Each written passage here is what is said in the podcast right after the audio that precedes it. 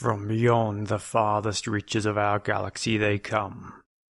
Two brains pulsing with a strange energy. These space brains come to share their love of science fiction movies.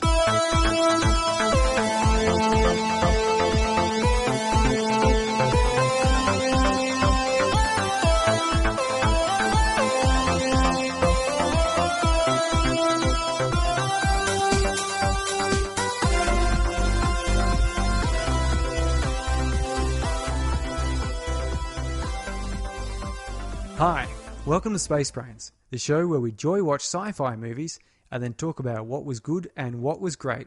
I'm Surrey, and this is Mark. Hiya! Tonight we are talking about The Fifth Element. It's a classic, sorry, it's been made, it was made in 1997, starring Bruce Willis, Another Willis. another Willis film.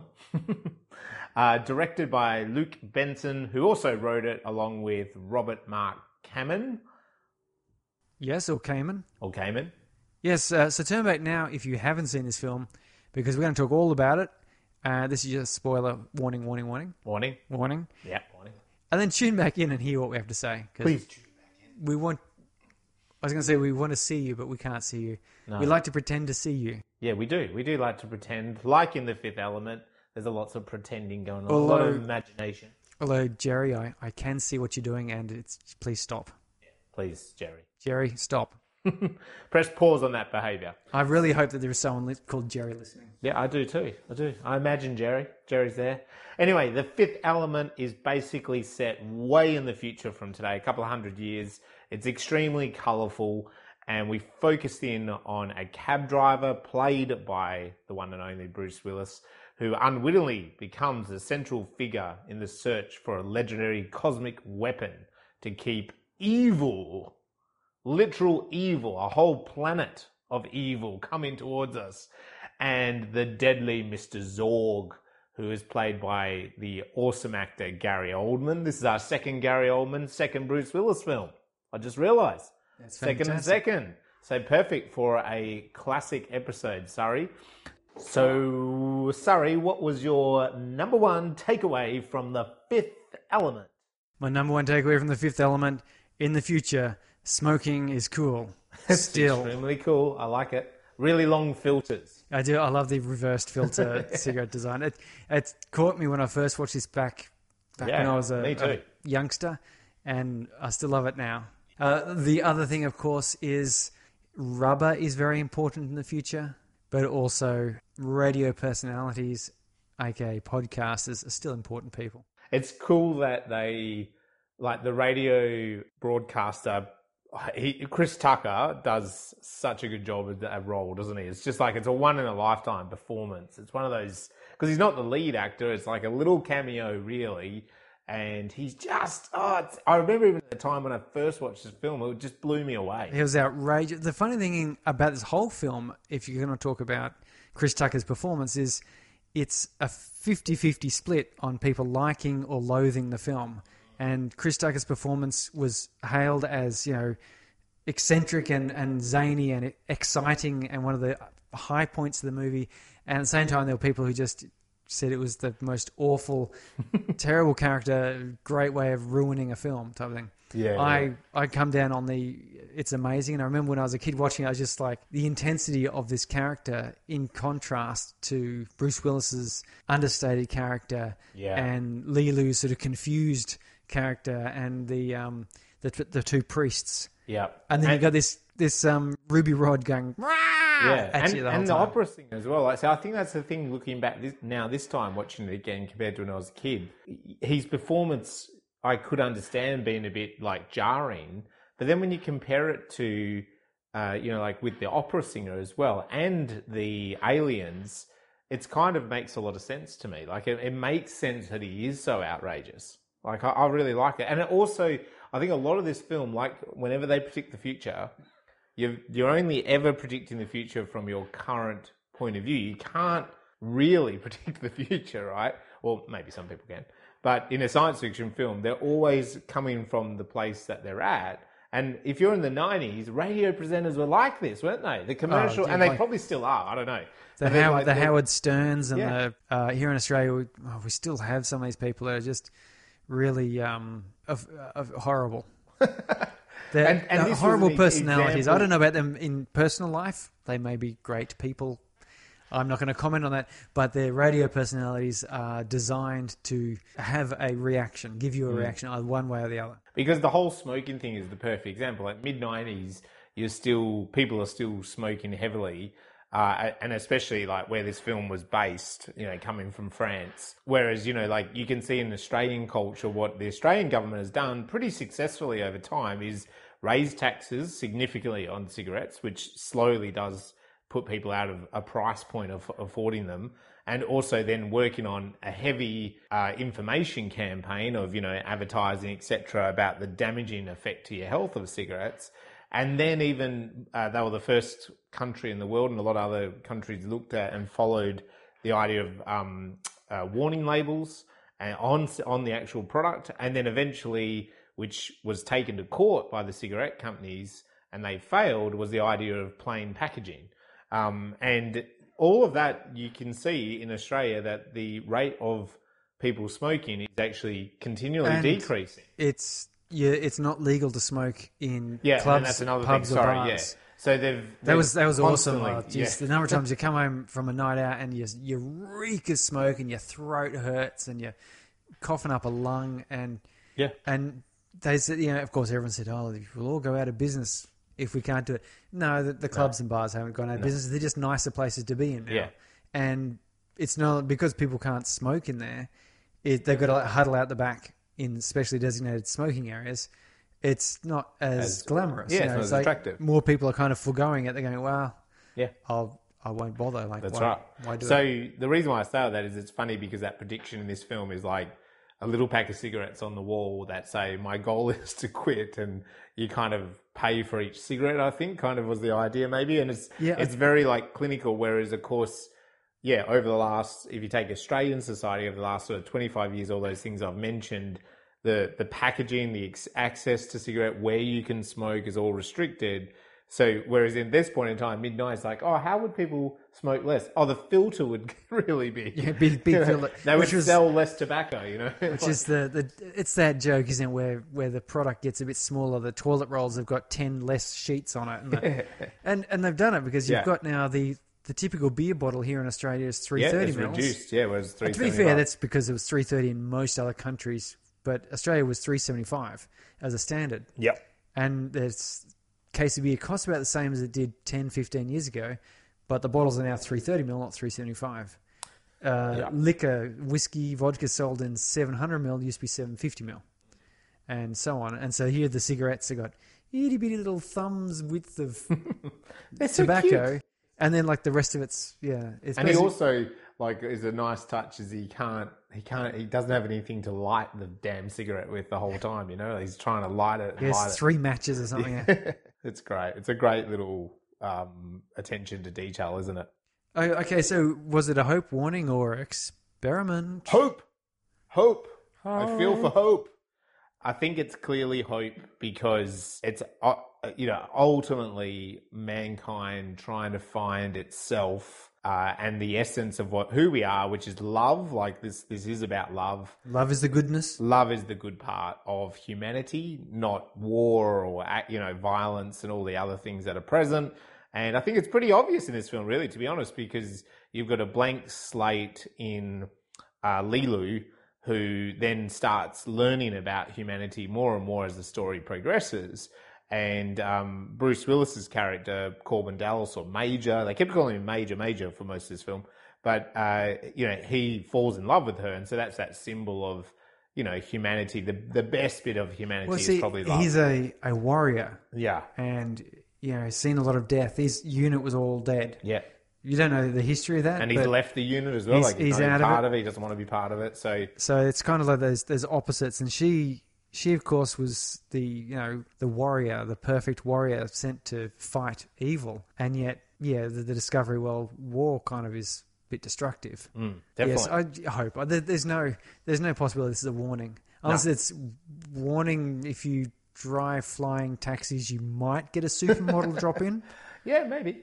I'm going to get a flying taxi. Flying taxi. Where are those flying cars that we've been promised I'll, this I'll keep time? a Sorry. few straps of orange rubber around just Yeah. in case. Just for her to get dressed in. What was your favourite scene? Sorry. Oh man, there's too many too many great. Or just scenes pick here. one, please. One, Come on.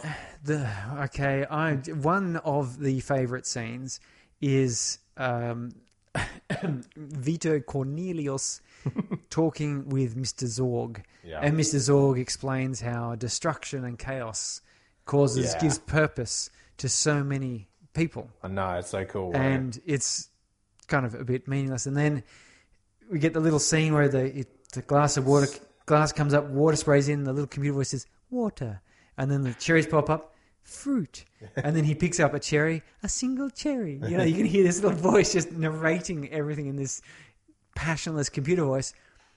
Swigs down the uh, water with cherry, and it's a strange thing to do, and then promptly starts choking on the cherry.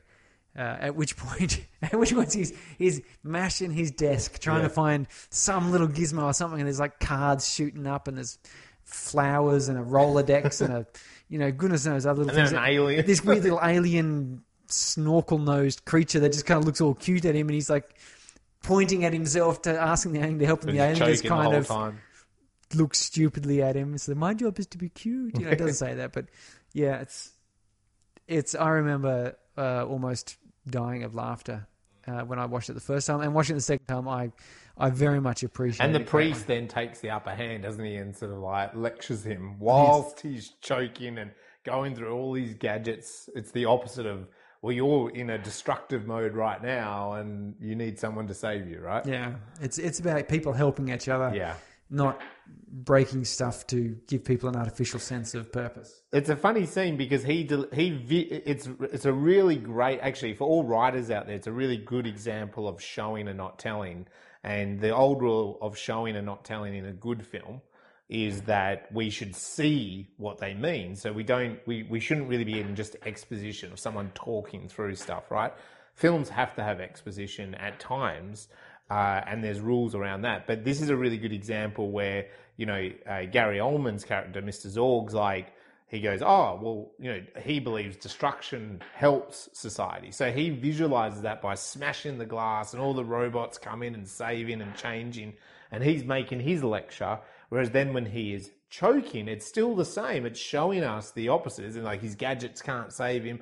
The priest is like, no, you need a person. You need someone here. You need hu- another Uh, human. you just- need someone who cares. you need someone that cares, right? So you can have all the gadgets in the world, but could can you can the gadgets save you? I'd probably argue he probably should have something that could save him, something that could do CPR if he has a That'd be too. that does. I don't think Zorg was into making useful stuff. no, stuff. he wasn't into that. He so had much. that purpose-bred little alien to look cute, uh, and little sweepy bots, multiple sweepy bots to do the one chat task. No, it's it's pretty much.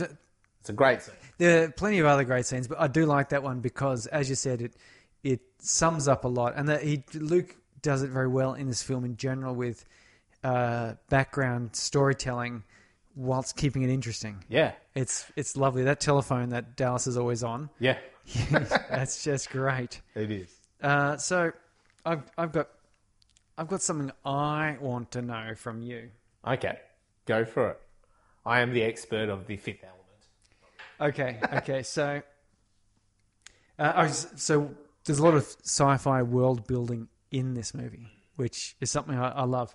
Uh, so, what part of the world building, what what scene displaying some sort of non-essential story element that builds the world did did you find most effective or most interesting?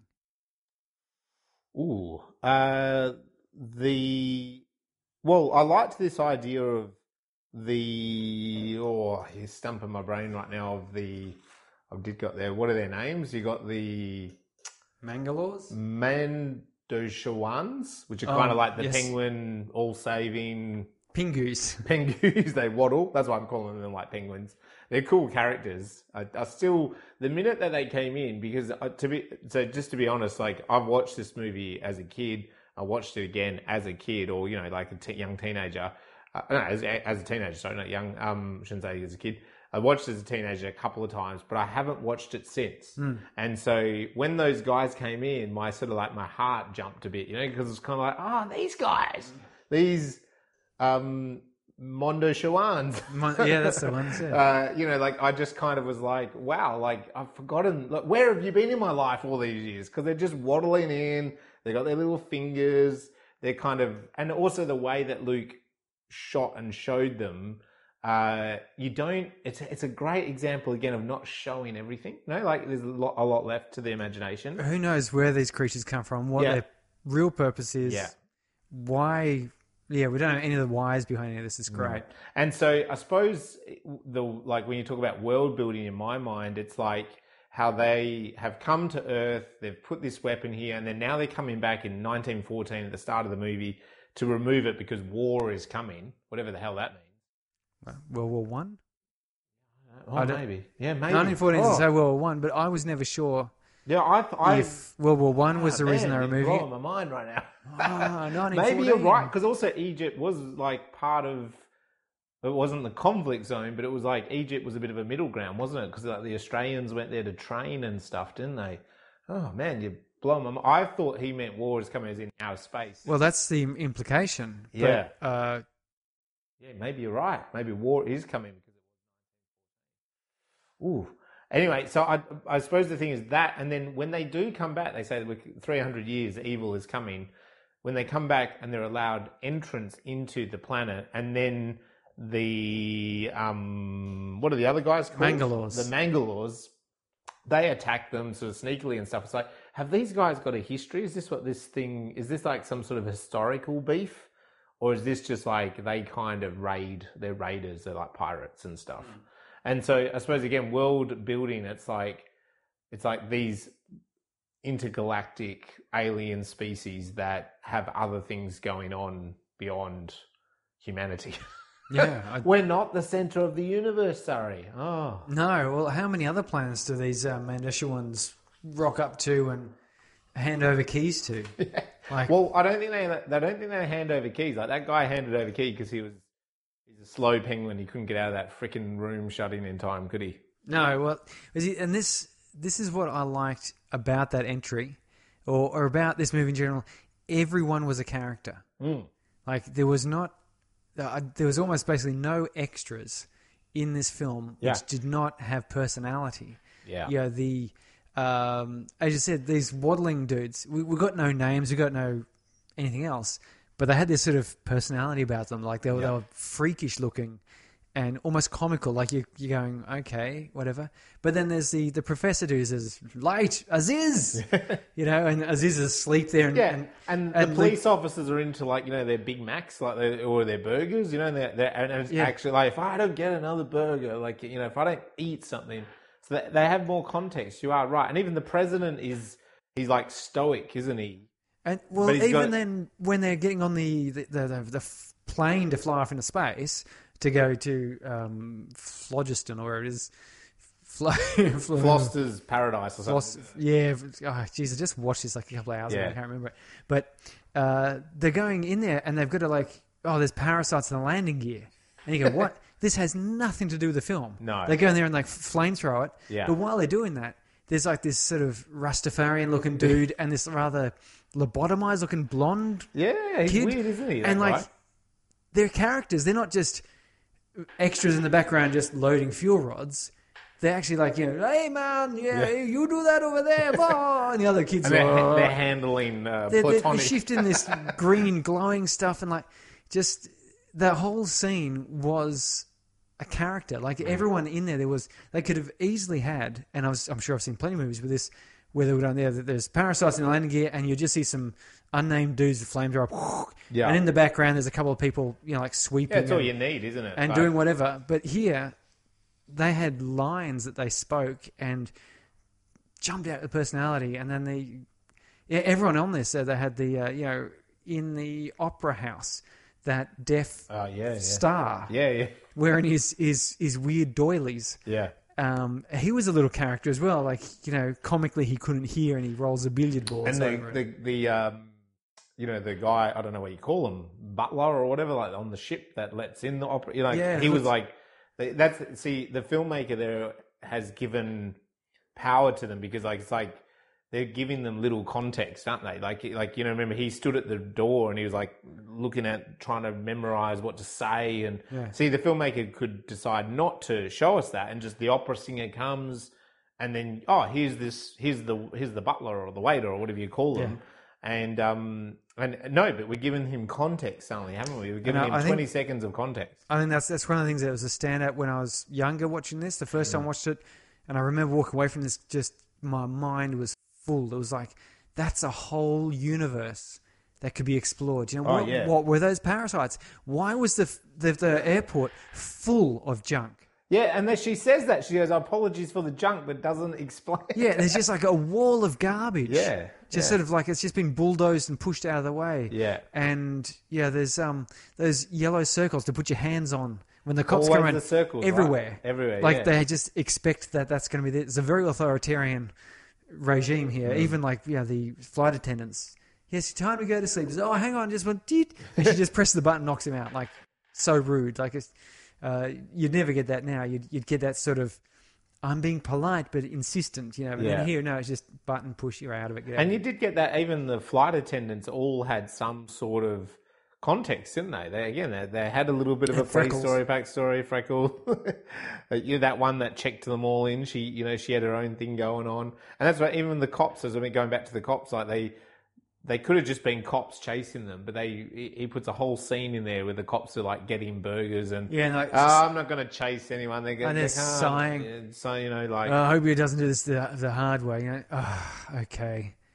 He didn't listen. Yeah, and they Yeah. have to follow through. And, yeah, yeah, and the mugger at the front, he says, yeah. "Give it a kiss, give it a kiss." you know, take it. I don't, I don't need it. He's got the hat to And then he block he, the security. He does right? a little dance and like, just like, what the hell is going on here? Because that could have just been a simple mugging to show it's a dangerous part of town. But, See, but that's that, that's the thing. Like the anyone that kind of bags out Chris Tucker's performance, like there, there's a lot of extremity, isn't there, in the story? They're all a bit like you Everything's know, over the top. Everything's over the top. So, and it's a good over the top, except for Bruce Willis. yeah, he's Yeah. he's the plain man who's just sort of found himself there, the straight man, as it were. Which is, you know, this is a clever device. Like we watched Oblivion, and they did a very similar thing with Tom Cruise's character. In that, that they, you know, you're in this futuristic world that's very abstract to our world, but they make the protagonist a real down to earth,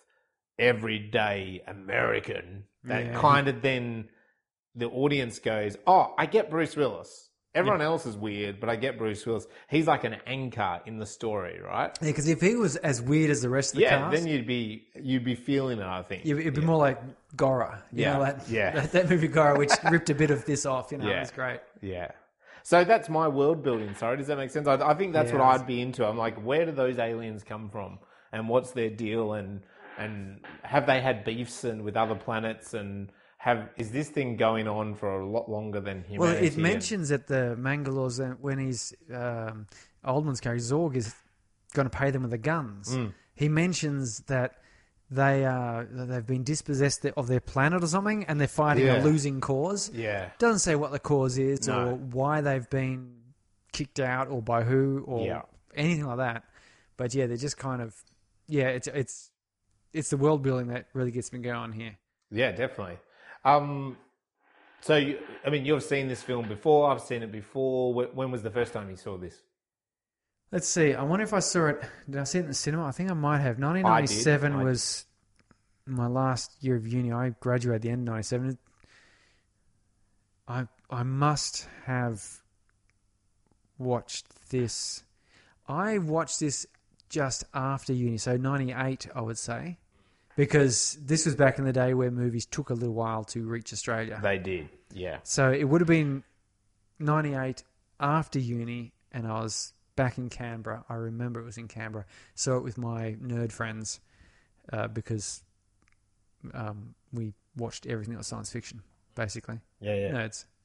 And yeah, as I said, the reaction coming out of that was uh, I, I know the, the story is, is, yeah, it's a fairly, it's a nice story about a bit of romance, saving the world. But the thing that blew me away was just the fact that you could just imagine this whole universe. That one story is just one part. Like for example, the the the, the penguin dudes. Like, why do they they come to Earth? There's some evil ball is going to come destroy Yeah. Earth, but the penguins are involved in somehow. And do they? Are there other planets that face a similar quandary in different galaxies where there's Yeah. like a, a black ball going to come down? Are there are there dead galaxies where they didn't succeed? Yes. You know, every five thousand years, a, a sphere of evil turns up and tries to annihilate as much as it can. I suppose. Yeah. Are these guys God, or are they just a species that understands how to destroy this evil species? And where does this evil ball come from? I mean, is it just then all of us and our evil thoughts? like, because that, cause that's kind of implied, isn't it? That they say with the evil sphere that you know it's not interested in money or power or anything like that, and it grows if you feed it evilness. That's why Zorg's kind of attracted to it, right? Mm. And then like so it's like it's kind of like it's not here to conquer the world like a man would conquer the world. It's just going to come and destroy it, like, and that's what it gets from it. Kill life. Kill life. As much as it can. Yeah. I, I figure there must be some limit. It's not the entire universe it'd be killing. That's what No. I'm thinking. I always thought that there'd be there must be some dead galaxies about. The Well, you place. mean yeah, because even with what happens is, I mean, it gets pretty close to wiping out Earth. So I mean, does it just wipe out planets and the Mandalorian, the Mandalorians? No, they're the other guys. Ma- aren't they? Schwans or the Mando, yeah, Mando Mondo. Schwan. Mondo Schwans. yeah the the penguins. I like the penguins. penguins. Uh, the penguins, like, are they like? Ah, damn it, we forgot about that planet. Whoops. Every five thousand years it rocks up, right? Yeah, yeah. Uh, the fifth element is human, so humans have only been around for like hundred thousand years. So this has only happened what twenty times, two hundred times Yeah. at most. And prior to that, did they have to get you know the four element stones and a dinosaur in there to to repel, uh, or is it yeah like I said, is this evil ball attracted because humans are there? Yeah. or intelligent life is there. So uh, Hmm. other planets likewise threatened in some periodic nature. Uh, yeah, it's, it's just, but that's that's that was my experience. Was just it filled me with so many questions and it's so interesting. I didn't feel I'd missed out on any information, but I felt you know you could have a series of movies set in this universe, not sequels, Yep. but just there's so many other pockets of this universe that you could explore uh, that it would just be it'd be fascinating to explore. Yeah, I liked. I remember when I, I saw this at the movies, and I, I, I was a, I was a teenage boy, and I think the things that ticked a lot of the boxes is yeah, it's a it's a it is a pretty standard structured story that you know oh save the universe, you know save the girl, save the universe kind of idea. So that has been around, but the details, some of the details we've already talked about, but you know, like I remember being amazed with that idea of New York uh, at the start, and we're up in the sort of sky, and so it's kind of like a big build. You know, the way I imagine New York, because again, I've never been to New York, but lots of really big buildings. I've been to some big cities now, Like Perth. Um, yeah, but you know, you're all these. Big, it's it's got that one tower. it's got that one tower, but um, yeah, I've been to Dubai and stuff. Uh, you know, where you've got all these huge towers and all those sort of things, and you think, okay, so this is. I, I remember being a teenage boy going, oh, "It's a cool, it's a really cool idea that you got all these different layers of traffic." So even though humans have kind of like, oh, flying car would say, well, it's like, no, there's all this traffic still. Like it's like the same problems that we face, and even those things that we talked about with Bruce Willis, like like he's got a shitty apartment. He doesn't have a great apartment. It's not like it's in the future, but things don't quite work and things are a bit broken and they're a bit I always I always tend to lean a bit more into these future science fiction films when it's not everything's like white and utopian perfect, you know? Hmm. And and you know, even even the fact that Zorg when he was choking and he bashes his desk with all the technology and there's these stupid technology like a pack of cards comes flying out like you, you think like what's the point of that and you're like well because humans we're sort of a bit stupid like that aren't we that we we go yeah i want a pack of cards because it would impress a girl you know like Yeah. and so again i think i remember thinking at the time it's always cool to have um you know, the future, but it's not a perfect future, you know, and it's a bit crumbled and it's a bit, it's got cracks in it. And, you know, to have police officers that aren't, oh, do we really have to do it? And even, even Bruce Willis says, oh, if they don't chase you after the first uh, mile, you're probably going to get away, you know, like, and then there's four cars chasing him, you know, so it's like, oh no, you're in, you're in for this. And, um, you know, the fact that they do go down to that fog layer, you know, Yeah, what the hell is we that? lose him in the fog, and like, you go, does no one live in the fog anymore? Like, and then it's like, oh, so we built up because the ground is just so polluted. Like, I love, I really love a future. It's kind of taking our modern society and just shoving it 300 years from now, you know? It's not like we've solved everything, we've solved the environment crisis, we're okay. It's like, no, we didn't solve anything, we've just kind of kept surviving. Yeah. So I really liked that. I think also um, the fact that Milla Jovovich, you know, like, I mean, geez, as a teenage boy, they reincarnate this naked, hot woman. Well, she was and- a she was a model before she was an Yeah, actress. she's a model, right? And she's like, she is she's foreign, like she plays like she's a foreign alien, right? Like it's almost like, oh wow, like so. And then in the film, they keep like having these moments where she's naked, but they don't really show you anything. They just really like tease it. I think it was a really cool way, and the guys keep turning around. Yeah, and block They're the like, camera. Yeah. Like, blo- it was such a like, like you can, you, you know, there was other films I saw even in this era, like Wild Things, where you sort of saw a lot of titillation, deliberately Hollywood titillation. Whereas this film, they kind of, whenever that was about to happen, they just kind of found a way of like blocking Well, it. it, or was, it was also it. convenient that she's not voluptuous. yeah. So there yeah. wasn't even like there's a couple of bits there where you do see some nipple. Yeah, you and do. so forth, but they're not heaving mounds of No, bosom. that's right, no. So it's it again is it's kind of that they're not. Uh, I'm sorry, Milla. Like Yeah. you know you're gorgeous. We know that, but it's it's not that it's not.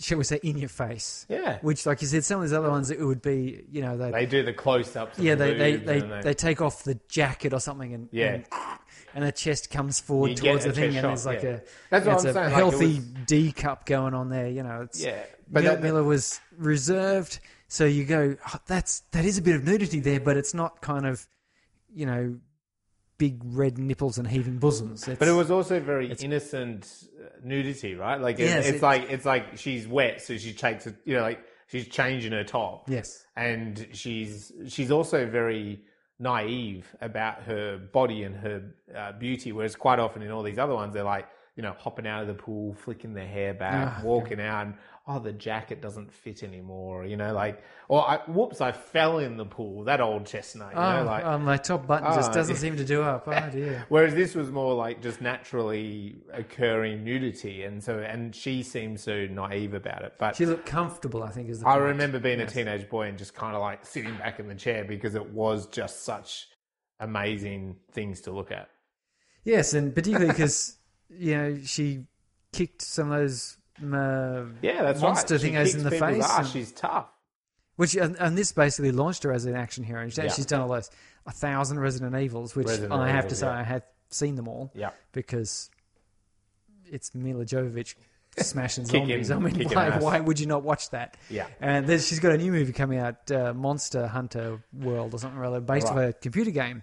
But she's yeah, she's the same, not the same character obviously, but she's military. She's shooting guns, fighting monsters. So yeah, what's there not to like about that? But this this is what launched a thousand monster fighting careers for her. Yeah. It's the fact that she was fighting these monsters. So, sorry, is there any re- other references to a Bruce Willis movie? There's there's a fair bit of Die Hard going on. Yeah. Like even where he's, he's jumping off the balcony, Yeah. it's exploding. He's jumping off down into the bottles. I was you- you're kind of almost waiting to see him like step on something and, and be pleased he's wearing shoes or something, Yeah. or maybe the moment where he's getting into his tux. Because Yeah. in, in Die Hard, he's in his tux to go to the the, the thing, but he, he takes his shoes off and scrunches his toes like he was told Yeah. uh, by by the guy in the aeroplane. So you'd almost want he's he's got his ta- tux on, and you know scrunches his Totally. toes once, and then puts his shoes on and gets up and walk out. Like that would maybe there'd be two on the nose, Yeah. but uh, yeah, there's definitely a bit of uh, a bit of that going on. He's got the shirts ripped down And- and, and- guns out. Consequently, a bit of um, Die Hard three, Yeah, and I, I don't think Die Hard three. I think Die Hard three was actually after this one. I'd say it would But- be. Yeah, Taxi driver with his Yeah. shirt torn. I don't know. That's it's probably a reverse reference. But well, we are in the future. We are in the future. Uh, so you know, uh, I don't know if there's any other films. It, it's probably it's like most of his films. He plays the same sort of character. he does. he does. And as as we mentioned in in, in um, Surrogates, and he does it well. So it's, it's kind of good like that. And uh, yeah, what what about the scene where he's he's he gets up and he puts the trophy down and the, and the, the rising music he's about to accept an award? something? That's pretty funny. Yeah. But uh, so what about? Yeah, I don't think that's in any of his movies. But anyway, so what about the Mangalores? You, you were talking about them earlier. You you like them? Yeah, well, the the Ma- Mangalores, no, the they're the um they're the shape changing. yeah shape changing Alien one. So I fighting mean, I think I really liked. It was I presume I didn't research it, so I mean, from watching it, I liked that they could change their faces, and they changed them. And that that scene where Zorg says. He says, "Oh, you know, like, you don't have a very good face on, you know," and it's like a black man or whatever. But it's it's cool because then he shakes it out, and he's then this alien creature. And the clever thing with that is then we see the black man later on the ship, Yes. don't we? So it's like such a cool little, like you know, connection, little black herring Yeah, or whatever it- they call it. Um, but I like I like that they're like that. I like that they're kind of like very visceral. I like that they're very um, they're kind of like dogs that shake drool off their face. Yes. They're kind of tough and strong. They remind me a fair bit of like, oh, is it Bebop or Rocksteady? They, it's that kind of mute. They've got a bit of a mutant alien energy to Yeah, them. they do. They're big and strong and violent and aggressive, but a little bit stupid and a little bit like They're a bit scared. gung-ho. They're a bit scaredy pants too, aren't they? Yeah, a couple of times, they're sort of when they're confronted, they they back off they run for it. Yeah. And then this great sort of idea that oh you take care of the leader and then none of none of them knows what to do, you know, like it's a it's a cool idea. And they they get tricked. This is what I mean. They're a bit stupid, aren't they? They kind of get tricked into doing the deal and then they're being double crossed by Zorg and then they're then they but then they think they're going off to like do their own destiny and then that doesn't pay off for them either. So No. and then you know, Leeloo kicks their living butts out, you know, like yeah, I really liked them. I really liked them. They got this weird creature effect to them. And that scene in the airport where the couple come up and they're trying to impersonate um, Korben, um, and his like face keeps changing a little bit. Like, yeah, it's you kind of I kind of felt for them when I watched it I this know. time. I don't think I felt for them when I watched it as a teenager, but I, you kind of I, I, there's a little part of me feeling for You them. do, 'cause- p- particularly because I think they were they did have some sort of a cause that they were Yeah, fighting for. yeah. They weren't purely pirates. I mean, that's what they did. They were Yeah. mercenaries and, and so forth. But they they had some sort of a reason for it. Mm. And yeah, at the airport where they're just like, "What do you mean?" You know, like when the cans are dangerous. They're just wait a minute, just wait a minute. And they go ah, and they turn around and run for it. Plan B, you know, They pull just dive into the rubbish. pull guns, get away spray the- away, and then jump in the trash. Yeah. I don't know, something something kind of uh, fun about them that, that I think I liked. I Yeah, really and as you could imagine if there was further series or, or a TV spin off or something. yeah, they could. they would be own- great characters in there because you'd have to have one of them uh, as you know one of the main protagonists, one of the good guys. Yeah, Uh, he would he would make such a good character there, where he's you know still all up for his cause, lost cause, whatever it is. You know, like their Yeah. home world. I I don't know if it display, doesn't really explain it in there, but no, he'd be all strong for that. So you'd have that. Um, he, he would have some virtue and valor. Mm. So you could you could go, yeah, no, he's a he's a good person because he wants his species to Well- succeed at something. It is. It is said that the humans have not have. I think it kind of was implied that they kind of came to Earth and they've been um, annihilated. Like it's like they haven't been given refugee status or anything. There is a moment in the film where they do say that. Yeah. Um, have you been up to anything yourself, science fiction related, or I, know, well, I'll tell you uh, something that is a bit science fiction. I've got solid bike tires. Oh, hello. This is new technology. Right. Uh, well, it's old technology, but made new. You filled it with sand. no, no. These these are there's this company that makes um, they their research and development was in the rubber that you make sh- the bottom of shoes. Okay. You know, like you, you look at your running shoes and you get like that sort of hardy, layer of tough, rubber. uh, foam stuff within the rubber sole. Mm, yep, yeah, yep. so that's that's what they made. But they went and made bike tires out of it. And the reason that is because my back tire in particular just always getting punctures, Yeah, right. always deflating. Like if I get two weeks without a puncture, I'm happy. Like I've gone through so many. So now I've got solid bike tires on. nice. They they they roll a little bit slower and they're a little bit rougher, but I run you know um, racing slicks anyway, so I get 120 psi. They're quite firm. So when I'm riding it, I, you know, I don't really notice it, but I ride with such confidence now, knowing that all that glass and those rocks and all that shit not going to touch me. They're Nice. guaranteed for 8,000 kilometers. Wow. So they're they're going great. Cool. Really cool. Yeah, I know. I think that's a bit of science fiction. I just why why have I not known about these things earlier? Why aren't all tires just that? You know what I mean? Like, why why are we bothering with this whole air? Well, yeah, like give a few Never more, get a flat. a few more iterations of, of this, and yeah, you won't need it. But uh, I guess well, the air ones are, as I said, slightly better rolling speed. So if you're going to Yeah. race, you wouldn't race in these things. No, no. But I'm riding either to commute or to exercise. Yeah. And if I'm exercising and it's, I think they, they reckon it's about a 5% greater rolling resistance. So it's probably similar to like a mountain bike tire yeah. versus my slicks that I normally run. Or maybe not quite as bad as a mountain bike tire. But I'm doing it for exercise. So if it's a little bit harder to pedal, okay, I get a little bit more exercise. Yeah. Fine. Like, it's it's a win-win to me. That's right. And when I'm commuting, I've got an electric motor on it, so I don't, you know, five percent extra doesn't make jack Yeah. difference to me. You're cheating anyway. Yeah, cheating anyway. Well, I just wear my work clothes. I, you know, I just ride it like a motorbike. It's great. And and what about you? Anything, anything going on there? Yeah, well, uh, not I suppose science fiction so much, but just in terms of writing, I got to get away for four days and really investigate where I want to go with my writing next. So came up with kind of I've been doing this project where I've been looking at films that have really resonated with me, like ones from my childhood or in recent times, and trying to figure out why I like them so mm. much or why they stuck with me or, you know, why they're the kind of things that, you know, you meet someone at a party and you start going, did you ever see?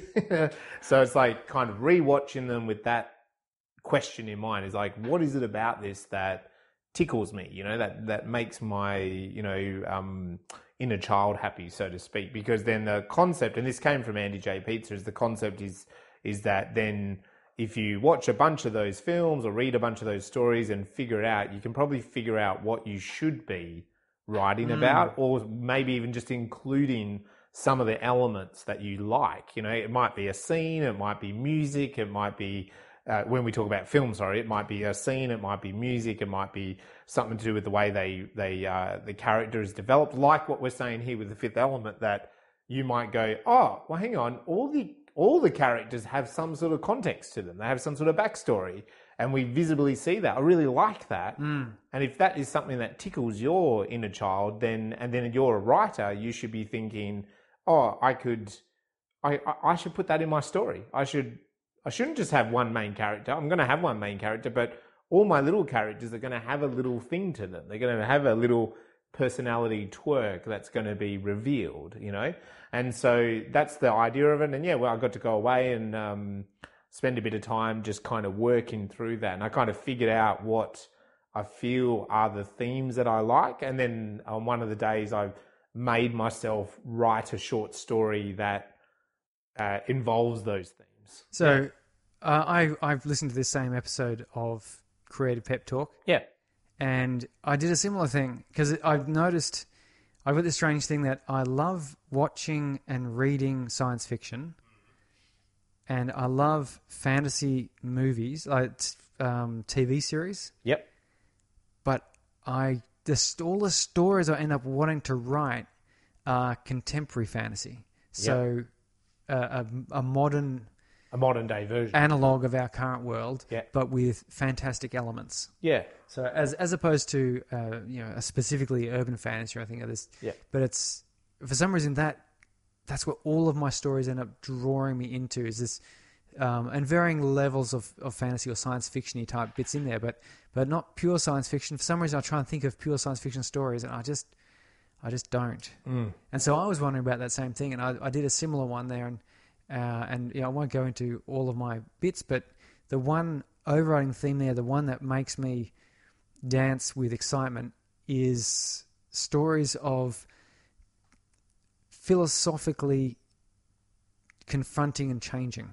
Mm. So that's that's like we talk about Pitch Black, which Yeah. we watched, and I, I said there's something about that movie. It just Yeah, that would be. it just makes you. it awesome. And one Yeah. is is just that story of Riddick Yep. where he he yeah he doesn't uh, you can't say he becomes a good guy at the end but you can say that he's he he's confronted something about himself because he sees it mirrored in this pilot woman and he he has that change and you can feel it and Yes. I, and I love having that feeling and a lot of these stories that then Yes, I want to end that up feeling that you need to get to. yeah, these writing that I want to write in this contemporary fantasy, I, I for some reason find I do find that to be the vehicle which brings in this this philosophical. I can I can better explore the philosophical side of that, usually with um, uh, some sort of either quasi religious or nihilistic taints, Mm. without having to be you know explore science fiction or develop a, a full like um, medievally fantasy world. So Mm. that's it's fascinating. Yeah, yeah, I've been fine. I've, I've What- found it. What, what was the Well, one, one theme or the, one idea? the, the one thing I think is underdog. I Underdog. like an underdog that succeeds. So I know that essentially you could say a lot of stories, like even this one, um, you know, Bruce Willis's character is a bit of an underdog in a way in the environment they put him in. But what I mean by underdog is that the films that I've been looking at, they all do have a, you know, the the key character is really a real underdog. So they're really up against it from the start. And so, um, yeah, so and and obviously the point of the underdog eventually is for them to succeed even against all odds. So that yeah, that that's that's one of my themes. Yeah.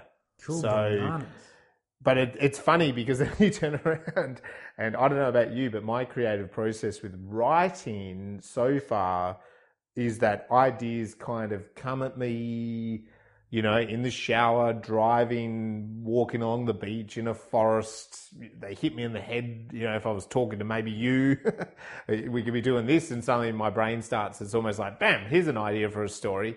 Um, whereas when once I realized my couple of themes, because I've got, I've got kind of three that I am think I'm circling, circling, it's kind of like, oh, well, hang on, how do you write a story like deliberately about that, you mm, know? And so I did go through that process, and then I've talked to my wife a bit about that, and she's like, well, maybe you still accept the ideas that like whack you in the head, but then you mold them you know, Yeah. like you, you evolve them because you do like even the ideas I get. I mean, you have to work hard to make them a finished story. So her suggestion, of course, was you take that as an inspirational point and then you have your theme that you might want to work into it, you know, or if it works with it, or you put it in there somehow. Well, so yeah, Well, and, and I think the interesting thing that uh, you're saying there is, is about having that idea and, and moving it to the theme. And this is why I've recently finished writing this Hansel and Gretel retelling, which is a bit of a horror, Yep. which is almost an inverse. And I found it it's quite difficult because in this one, it's a uh, we start off a low point, Mm. and the characters reach this point. The midpoint is actually where they they think that life could be good, that they could they could help people and be nice yeah, but then they go nah, and they go down the bottom, and they, they end up in the shit further down than when they started. Yeah, right. in a, in a worse position and worse people, right. and it was quite hard for me to write that, but I, I really wanted to make sure that I did write it because I haven't written something like that. And Interesting. It was while I was writing that that I did this this process, Mm. and I realized that that's why I was having so much trouble. Is because I wanted these characters to see some ray of hope and to attain some epiphany, Yeah. but I had to not have them do that. It was it was like yeah, it's like purposely not sneezing when you really have a tickly nose. You know, Yeah, yeah. very hard. and that's a it's you know we are you know like you and I've talked a lot about someone like Blake Snyder and, we, and we've talked you know as a story structure writer teacher and you know there's other other things like this. And when you talk talk about a lot, you know all these stories that are out there. You know, at the end of the day, you want everyone wants the protagonist to kind of win, but you get these stories which can be very powerful when the protagonist doesn't win, right? Mm. Like when they don't succeed. So even though I'm saying I want the underdog to succeed, I, you know, you can think of these movies where you know, like the anti-hero story does work, doesn't it? Like it, it when it's done properly. Donnie Darko is a perfect example of that. Like such an amazing movie, and you get to the end, and, it, and it's an he's he is an anti-hero. So it's like, but you you imagine for the writer that is that could be like oh, heartbreaking. Oh, that, that, that really satisfied me. The thing, yeah, I know, extremely that- sad. That movie's amazing. But it is exactly that. He had an epiphany moment yeah, where he chose to do something Chose to do different. something, yeah, yeah, and that's yeah. and that's that thing that I like is he he grew and he and he went through these things and then He's he still went yeah, and that's and then thing, he sort of seemed grew. at peace. he came at he and and that's why it really touched me is because I was like, it was a dark ending yeah, for sure, uh, as you said, but it was a, a dark ending twist on what I like or what Hmm. draws me in. Because that was one of those movies where I was going, why did I like that movie? Like it's a it's nothing terribly exciting happens in it. It's got a bit of humor in there. It's a bit dark, Yeah. as the name tells you. But yeah, anyway, that was that was it. It was it was that moment where he goes, aha. yeah, I know what I have to do, and then we get these flashes through everyone's life and how it rolls out by him He's- changing the future or the Yeah, present or the past yeah. or whichever And- way it is. I guess when you really think about it, it still resolves his arc, doesn't it? So that's Hmm. that's the funny thing. The writer's done a really great job there because you've gotten to his resolution, Are, are we a able to do Donnie Darko on this? Is it? Is it, so- it is. It's about time travel. yeah, it's time travel. and it's um psychology. yeah, no, we could do Donnie Darko. I, th- I think we're going to have to. That now. probably is a classic. That's a classic for sure. Okay, so we probably should get in stuck into a little bit about the plot and a couple of things technically. I think otherwise we'll be here all night um, or day wherever you're listening to us. uh, so as we said before, it's directed by French filmmaker Luc Besson, who also wrote it along with Robert Mark Gammon. Um, I'm gonna, I've said his name three times differently now, I think. Uh, and Luc apparently came up with this story as a teenage boy. Yes. So he kind of like came up with the story concept when he was quite young and stuck with him, and he's he's developed it along the way, and you know ended up making this great film. We have Bruce Willis, which we mentioned a lot. Gary Oldman, uh, Ian Holm uh, plays Cornelius. Uh, Milla Jovovich, uh, which we all know, and as Sari's been saying, this was her sort of big first film. Um, Chris Tucker, who I just think, oh, I mean, he sh- he probably to me it's like Oscar. This thing's like you know not as what is it, assistant Oscar. Well, it's, it's funny because from that midpoint of this movie, supporting actor. That's what he it's called. he does join in. He's right there at the end. He's and right there. Yeah, yeah. He's all the way. So it's, it's a funny add-on that he got added into it. It is, but it's just ah, his performance is absolutely amazing. I reckon. I think all actors need to see Chris Tucker in The Fifth Element. Like, Yeah, but he a- had license. I reckon he had a lot of license. I'd love to know more. Luc had initially approached Prince. yeah, 'Cause- and you can see That it, those sort of it. outfits and stuff. But apparently Prince thought it was too effeminate, which you're going like you go. Prince is is never been afraid of um, looking like Ruby Ruby Rhod. Really, like you know, Yeah. you see some of his video clips and stuff. He's wearing these you know body suits and he's very sexual, but not in an overbearing masculine way. You know, but nonetheless still masculine. Like it's weird, but uh, yeah, Chris Tucker like totally took it. So we have the opening image. We're fast traveling through space till we arrive at Earth, and At then we have this massive alien Well, spaceship. uh, this really cool. I was because this is not the first. This is not the first time I've seen this film, so I, and I'm watching it now with a, uh, you know, a, a joy watch or or trying to extract as much out of this film as I can.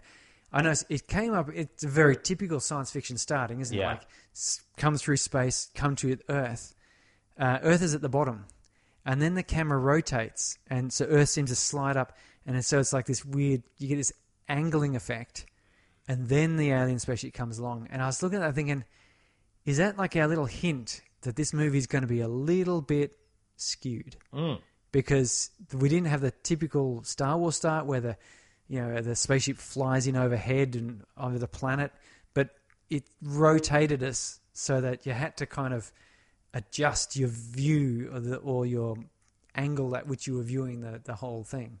Yeah. And then That's a good because then shortly thereafter we see the the Pingu characters being a French film, it would be Pingu Yeah, right. come waddling out, and you can't think, okay, this is like a hundred percent serious film when No. you see the aliens modeled like that.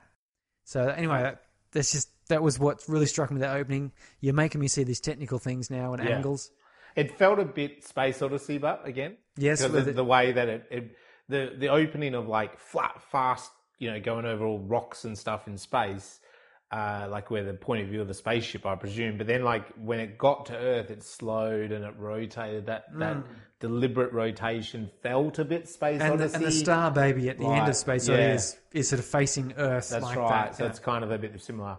Anyway, we jump down onto Earth and it's Egypt 1940. There's a boy on a donkey. Um, he kind of arrives at this old. Uh, is it, it's not a pyramid, but it's Yeah, like it's a of temple or something. Kind of lump. stands out. Um, there's an archaeologist and oh, that's not the right word. archaeologist. archaeologist. What am I talking about? Um, and there's also his assistant, an artist, uh, and he's drawing uh, from what he is talking about, and he's kind of doing the old Indiana Jones with a little kind of digging out the wall and. He's reading the thing and light. Aziz, Because there's the light. And He's like a poor little boy falling asleep with a massive mirror, And Luke which Perry- made me think of In Paradox because, Yes. as Ahmed said, well, we used mirrors to get some of the lighting going. Get the light look- down inside yeah, there. uh, I had a little laugh about that, the separate thing. Um, and he ponders, he's talking about the inscriptions or the, you know, the diggings on the wall, and he's saying there's something about, you know, this central character and it stands out. I think he even mentions like the fifth, there's Yeah, like there's five or something. Here's the four elements around Yeah. a fifth, Fifth element Elements, yeah. So title of it. the film. And then uh, this priest enters and he tries to poison them because he believes they know too much. And uh, with that, a shadowing effect comes over the whole temple, um, as is light. the whole place illuminates. And then some big spotlights. Ah, Yeah. Ah, very good. Liz. He's very good. Uh, so you know, the archaeologist is just kind of in his own little world when everyone else has kind of noticed that this spaceship has landed. Poor Luke Perry is scratching away. He's scratching away, he's freaking out. And again, what I said earlier is true here. Like the pengus come down, but we just sort of see enough of them, but we don't see all the details. And they're kind of waddling down and they're really big and bulky and And a little bit asymmetrical too. Yeah, Their- they've got spikes. Spines are not symmetrical. I, I noticed that. I thought that's a nice little touch. Um, and the aliens do arrive, and um, they're called the Mondoshawans, I think, is what we've been going with. And they have one of them uh, out of his finger comes a special little key, which opens the wall. And um, the archaeologist is kind of shocked by all this because, you know, obviously he thought he was going to be the world expert of this fifth element thing. Um, and they just, with their eyes, do they kill him? Or do No, they I don't. They couldn't. I don't think they killed him because as and it also as Their whole purpose is to preserve Save, life. yeah. So you got to think they just sort of gave him a bit of a ninety-nine. I don't know. I just like how one of the um, Mondoshawans kind of looks at the other one and then he's like, "Oh, okay, and zaps him with a bit of brain power or whatever it is. Um, and uh, they enter this other room, and this is what I was saying before about they they say to the priest that um, the elements are not safe on Earth anymore, and because war is coming. And yeah, yeah, it's a good question. Is it World War One? Because it is 'Cause 1914. I, I, I got the same feeling you did. Was that it I was an meant in- intergalactic space intergalactic. space war. But uh, he, yeah, there's a bit of a confrontation there where Billy, the Luke Perry's character, Character. yeah, he's Can't not- handle it. He's Can't just handle it. fresh off 90210, Yeah. and he, he he can't handle. it. He sort of freaks out a bit, but they um, uh, and and he fires. It doesn't do much, but the doors start closing, and the the slow as all get out. Sort of penguin dude shuffles forward.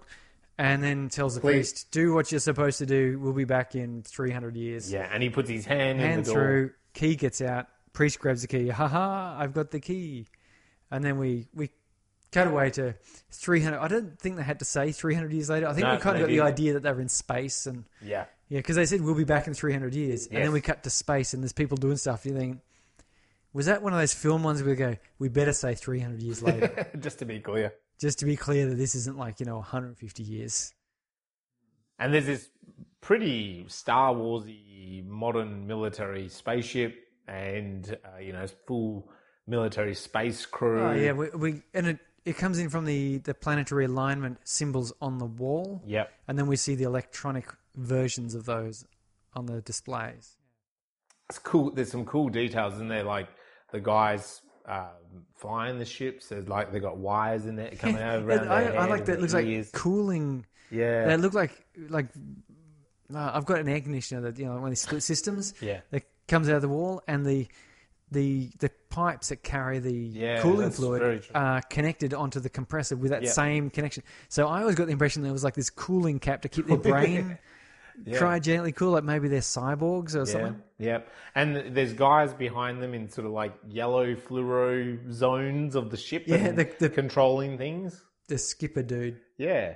Uh, anyway, so there's some really nice detail actually. If you're really into those kind of science fiction details, they're, they're there. Um, and we're pretty quickly learning that there's this growing black matter. Um, and we cut from the spaceship where this general is kind of running the show back to New York, UN president of the world, I The think United Federation. yeah, whatever it is, and they're talking about this growing black matter. Um, and of course, the general, good old generals, what does he say? He says that great uh, line. I think it's best to fire first and ask questions later.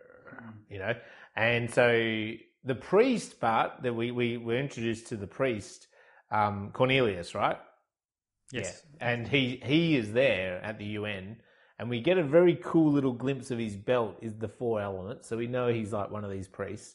And he speaks up and says, Don't fire because this thing is evil. Yeah, evil begets evil. Yeah, so he's kind of giving them the warning, but good old soldiers are like, nah, let's let's fire.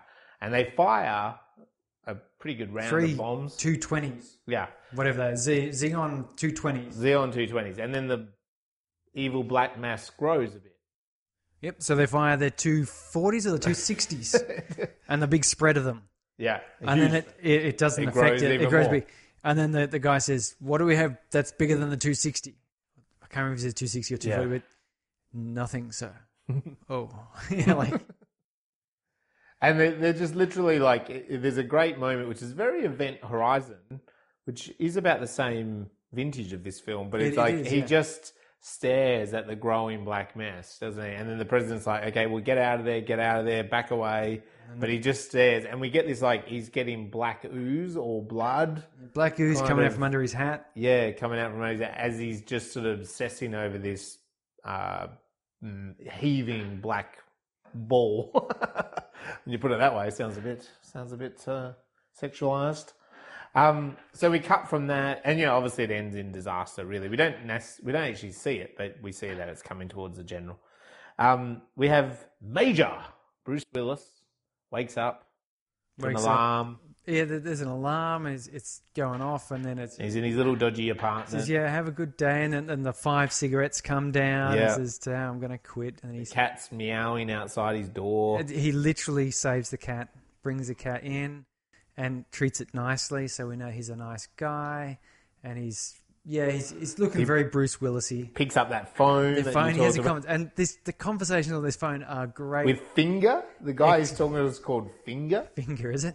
Yeah, Yeah. there's great exposition where he's talking about Yeah. he's due in for this six monthly overhaul, and you've how many points you have left in your license? Oh, I got at least fifty. Yeah. yeah, yeah, whatever, okay, and you know, make sure. And he's talking about like he only wants the guy's going. Why don't you get some women in your life? He's like, I only want the one, Yeah, but the she's one- not here. It's a, it's just basically an info dump, Yeah. but it's in, entertaining because of course the cab person he's talking on the phone. We never see this guy. No. He's a character. Yeah. The way he talks and the and the, the casual banter they have is is evocative.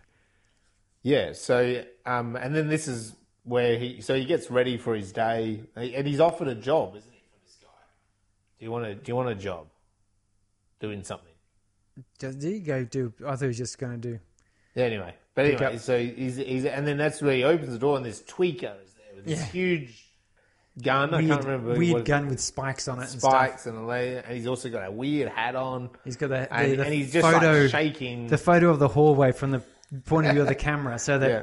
How long have you been saying this? Like, just give me the cash, give me the cash, give me the cash. I remember my friends and I we used to do this like when we're Yeah. out at a pub or whatever, uh, buying a round of drinks. So what do you want? Just, give me the cash, give me the cash. and then of course the you know take it. I, I don't need it. I, I still say that to my kids now when they they ask for something. I give it to them. I said take it. I don't need it. Yeah, I, I love it. And he does a little dance. And, well, see, this is again, this is where we're establishing Korben's credentials as Yeah. a good guy. Because yeah, he, he he says, "Oh, it's not working. You got to press that button." press Yeah. that button. And then, of course, it, I think he just disarmed it. He did. And so he points the gun at him and says, "Yeah, hand over." And, and he and he treats him nice. He goes, "Yeah, Yeah, okay." he, he pulls the gun off him, and he's got this like this whole range of guns, which presume that he's constantly been trying to be. People are trying to rob him. He's confiscating guns, and so you know he's a good guy because he he confiscates guns and says, "Yeah, yeah, look, just go away and, and look after yourself." And Yeah. and he has a bit of a chuckle about it, and the guy sort of scurries off. Yeah. And so, right there, right there, you, you go, oh, he's he's a good guy. Like he's tough. He knows what he's doing. He's not afraid, but he's he's not because he could have easily like there could easily have been the case where he's like a violent encounter and he goes punch bang Yeah. crash Yeah. and defeats him as establishes his credentials as a really tough guy. He But- knows he's tough, and he doesn't need to deal with. But this someone this was really good. I, Yeah. really liked it. It it spoke well of the character. You It did. wanted this character to do well. So th- we we cut to the fact that now the um, Mondoshawans are coming back, and they want to enter Earth's airspace or something Zone, in, in yeah, zone or whatever. And so there's like some sort of security fence perimeter, and which I think, oh, that's pretty good technology to have Yeah, something yeah. like that. How massive is that thing? Because it was Yeah. out past Jupiter, or it, Yeah. I know, but it was cool. It's like So- stoplights, and then they turn green, and the, the ship flies through, and they turn red again behind it. Yeah, so they do the president or whatever they allow them in, um, but unfortunately, those pesky what are they bloody called? Mangalores. Mangalores um, come in. I wrote it the wrong way around. Yeah, they they come in and they attack and shoot the living shit out of the And it, it crashes. and it crashes into and you can see on the, the, the, the priest has told the president, oh, look, you know, every 5,000 years, these guys are going to turn up. Yeah. And then they turn up and they're like, yes, okay. This, Yeah. this is it's going to, you know, we need something to help us here. And then they just smash. They're smash bam, all dead. Everyone's dead. Yeah. Um, so Zorg, we then are introduced to Zorg, who communicates with these aliens that shot them down. Um, and he is he's told that they're all annihilated. You know, Yeah. so he's happy about that. And we, it's great. It's a great old Inspector Gadget kind of thing. We don't see Zorg from front on. We just see him from behind, and he's got a bit of a weird shape to him. And he's very clinical in what he's said to these aliens. So we know this guy's a badass. He's a, ba- he's, he's a bad guy. He's just a bad guy, right? So it's great. I loved it. It's, he's got the totally- high collar, the, the He's got the high collar. Weird. You can see he's got a weird shaped head. Like this guy's badass. We're not even seeing where he's who he is yet. naughty. And straight away, Gary Col- uh, Oldman at his at his just. I love when he does this kind of stuff. Um, yeah, and then we then we get to this that uh, the um the uh, the American whatever it is the UN. I'm just going to call it the UN. They've uh, gone to the wreckage, um, and They've got a survivor. We've they've got a survivor. We've got some survivor, and they're they rushing with the the- gurney, the floating Yeah. gurney, and it's just like a hand. It's just a hand holding onto a rail, um, and the general guy is saying to the scientists like, "This is this is this is it. Like, this is ridiculous." And the and the scientist like, "No, no, no. You got to understand. We ran some tests, and this is perfect DNA. Like, mm. there's there's something about this." And he he, I, I like this because they're all rushing in, and he just.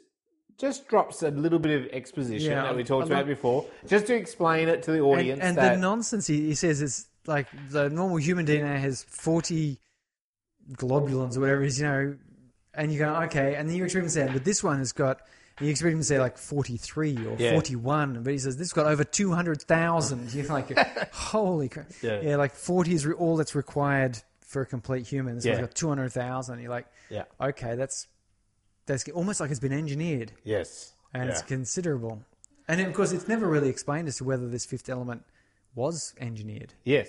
Yeah, no, we don't know. Yeah, it takes us through to the growth chamber, which is a cool little sequence. This is the cool. This to me is like the science in this film is this, is- growth chamber thing. it's like 3D printing a person. That's from- exactly what I said. Yeah. and then they point out here's the DNA of a normal person. You see the double helix. We all Yeah. know that. And here's this organism, and it's like so many DNA helixes all wrapped is up. all wrapped up. Yeah. and it says, yeah, it's just like there's so much more. It's, it's almost like this is the perfect organism, and yeah, it's 3D printing this this human in a in a non-standard way. So it was like you know little clippers clipping off little cross sections. Yeah. They went So, like- through and they did that, and I, I like really like this because it's kind of like they built from that bone layer, and then they and then you saw like a computer screen of the bones, Hmm. and then they and the computer screens are quite crude, whereas what was going on in the machine was really like sophisticated, and then and then it's like oh the the layer of veins and muscles. I love the way I love you- the way it came on. It was like, have you seen those machines? They're like knitting machines. Yes, yeah, And like a sock making machine. Yes, That's what it looked like. It was like spinning around and just yeah, threads of it, meat. thread yeah, meat going onto it. Yeah, it's great. And there, there was you saw shots of like pump and ooze and the fluids and stuff, which Almost, is cool. I I thought it was a bit Tim Burton esque. yes, Yeah, you're and expecting like weird big plunges and he does also then say they they close it. and They go, what does he say? He's like expose it to ultraviolet light so it will grow skin. Oh, Right? they did. This is. I love this quote. I wrote it down. We're going to bombard it with slightly greasy solar atoms Yeah, to evoke a defense response. Slightly greasy solar Yeah, atoms. what the hell is that? I had a look to see if there's any such thing. yeah, Uh, and there is space grease, greasy carbon, yeah, which is to say carbon can form into a couple of different forms, like a crystalline form, or like like a hydrocarbon form, which is like greasy form. Um, but yeah, no, no such thing as slightly greasy solar atoms. Do you know what's also you know what's cool in this the, in these moments is that that scientist is sort of stepping us through some of those things, right? Like he's explaining it, but all the other scientists are also again going back to giving context to characters. Did you notice in this scene all the other scientists also arced up at different steps?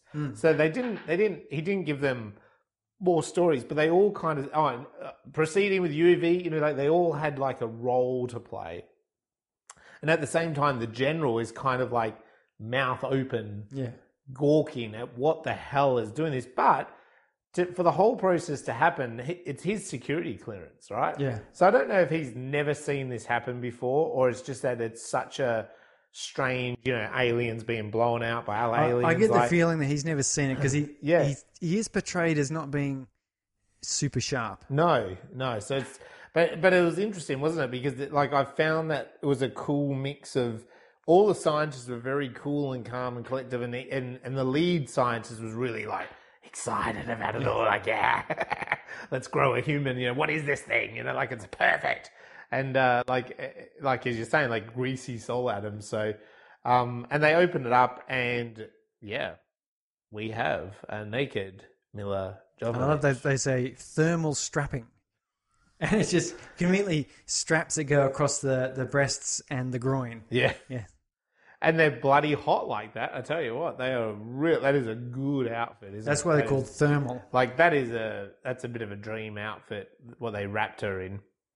Um, yeah. Don't don't think about offering her clothes. Or, Well, the guy then he, he pulls the card out and he walks up and teases her with it and says, you know, Yeah. you got to start learning English pretty fast, or you know, you don't get out with a thing. And she punches through. Smashes through. Well, she does it so sort of weird, sort of stare at him, and then growls a bit and punches through and grabs the pass and lets herself out and He- runs for it. now you got to remember, at a pretty similar vintage, and those that are listening can let me know if I'm right or wrong. But Species is at a pretty similar time, isn't it? I'm trying to remember that. I think that might be 97 or 98 as well. And again, here you've got like a really strong, powerful woman. So I just kind of connected it then, thinking about species, that the fact that she's kind of an alien on the loose, a strong, attractive woman, you know? So this film was kind of to me, I remember maybe it actually came out before this because I. I, I sort of felt like, oh, is that where this is going to go? She's going to be, you know, a bit of a killer on the loose or something, you know. Um, so that's that's something that's that's also a film that we should look at. Um, so she does the unspeakable in a cool way that so she smashes out of the glass she then is confronted by all these guards are running into the room and you kind of and she looks down the corridor and there's more guards coming and you think that it, like i honestly thought like oh she's going to run and like do a somersault and a flip kick and all this sort of stuff she just turns around and jumps through the wall she Yeah. smashes through into the vents which is pretty cool um, and then she comes out and she ends out on the ledge of this like really tall building Police are chasing after. This is where the, the cops sort of point the gun and say, "Okay, stop where you are and come back here and let's make it easy." And then she Yeah, just come says- on love she sees them and then just walks off around the corner. and They go, "Oh, they're, they're clearly disappointed we've got to work." Yeah. uh, we might need a a- we don't need a flying car a squadron, you know, Yeah, flying So- unit. Yeah, Yeah, and so they come around, and um, there's a there is a flying car, and they're speaking to her, um, and they try to identify her, and she's not on the system. Um, and she is standing on the ledge, and there's a really cool train that comes down the side of the building. yeah, massive car- carriage of some sort rattles down Yeah, which shows you that we are really high and and big. and big. Yeah. And then she she swan dives off and she just leaps off. She leaps off when the police are asking her, like, you know, your time's up. And she, there's a, you know, I still remember seeing this at the movies. Um, and now, and when I watched it again, now it's like, it's a really nice moment of how she jumps off and she's falling and she kind of like misses traffic. Mm. And she like maybe I don't know how far she actually falls. It's not huge what she falls, but it's a really cool moment, isn't it? Because the camera's dropping with her, and you can see the complexity of the what we're talking about before. With oh, let's all be flying cars. It'll be okay. We won't be in peak hour. But when you see it like this, it's like no, there's still peak hour in the sky. It just becomes three dimensional It just becomes three dimensional, you know. And she crashes into a taxi. taxi of Major. Major Korben Dallas. Korben Dallas, and he's immediately concerned. Well, he, he manages to pull the taxi over because he almost crashes. And he looks back and says, Any survivors? And she pops up and um, says, uh, of can't talk English. And he's. But did you? I, sorry, sorry. I just going to say, did you notice that it's an actually it's a mirror scene to when she's reincarnated and the general walks up and he goes, "You're gonna you're gonna be able to learn how to communicate, hun. You know, like if you want to get on in this world, right?" So he's very confrontational. And then she's like, and smashes out, right? And uses him to smash her way out. Here, Bruce Willis's initial reaction when it's just him and he's, he actually says, Oh, is everyone okay? Is there any survivors? Yeah. And, but it's through a glass thing again. yeah. So again, it, and so like she, and she responds to that.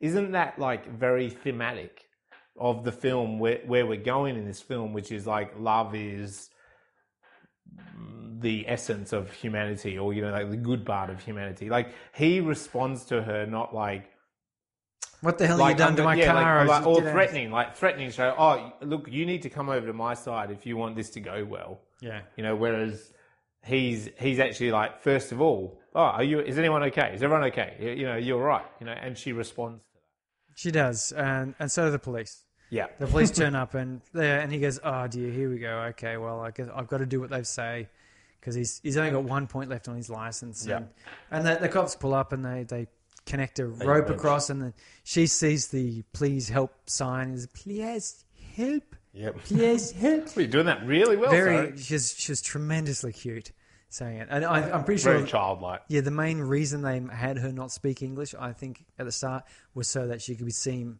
more vulnerable. Yeah, and, extremely vulnerable. cute. Yeah.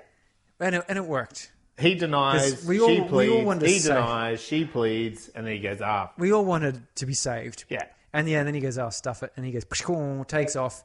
And we have a police chase. Good old Chase. And and they eventually, yeah, she's not tied in. So she bangs around a bit in the back.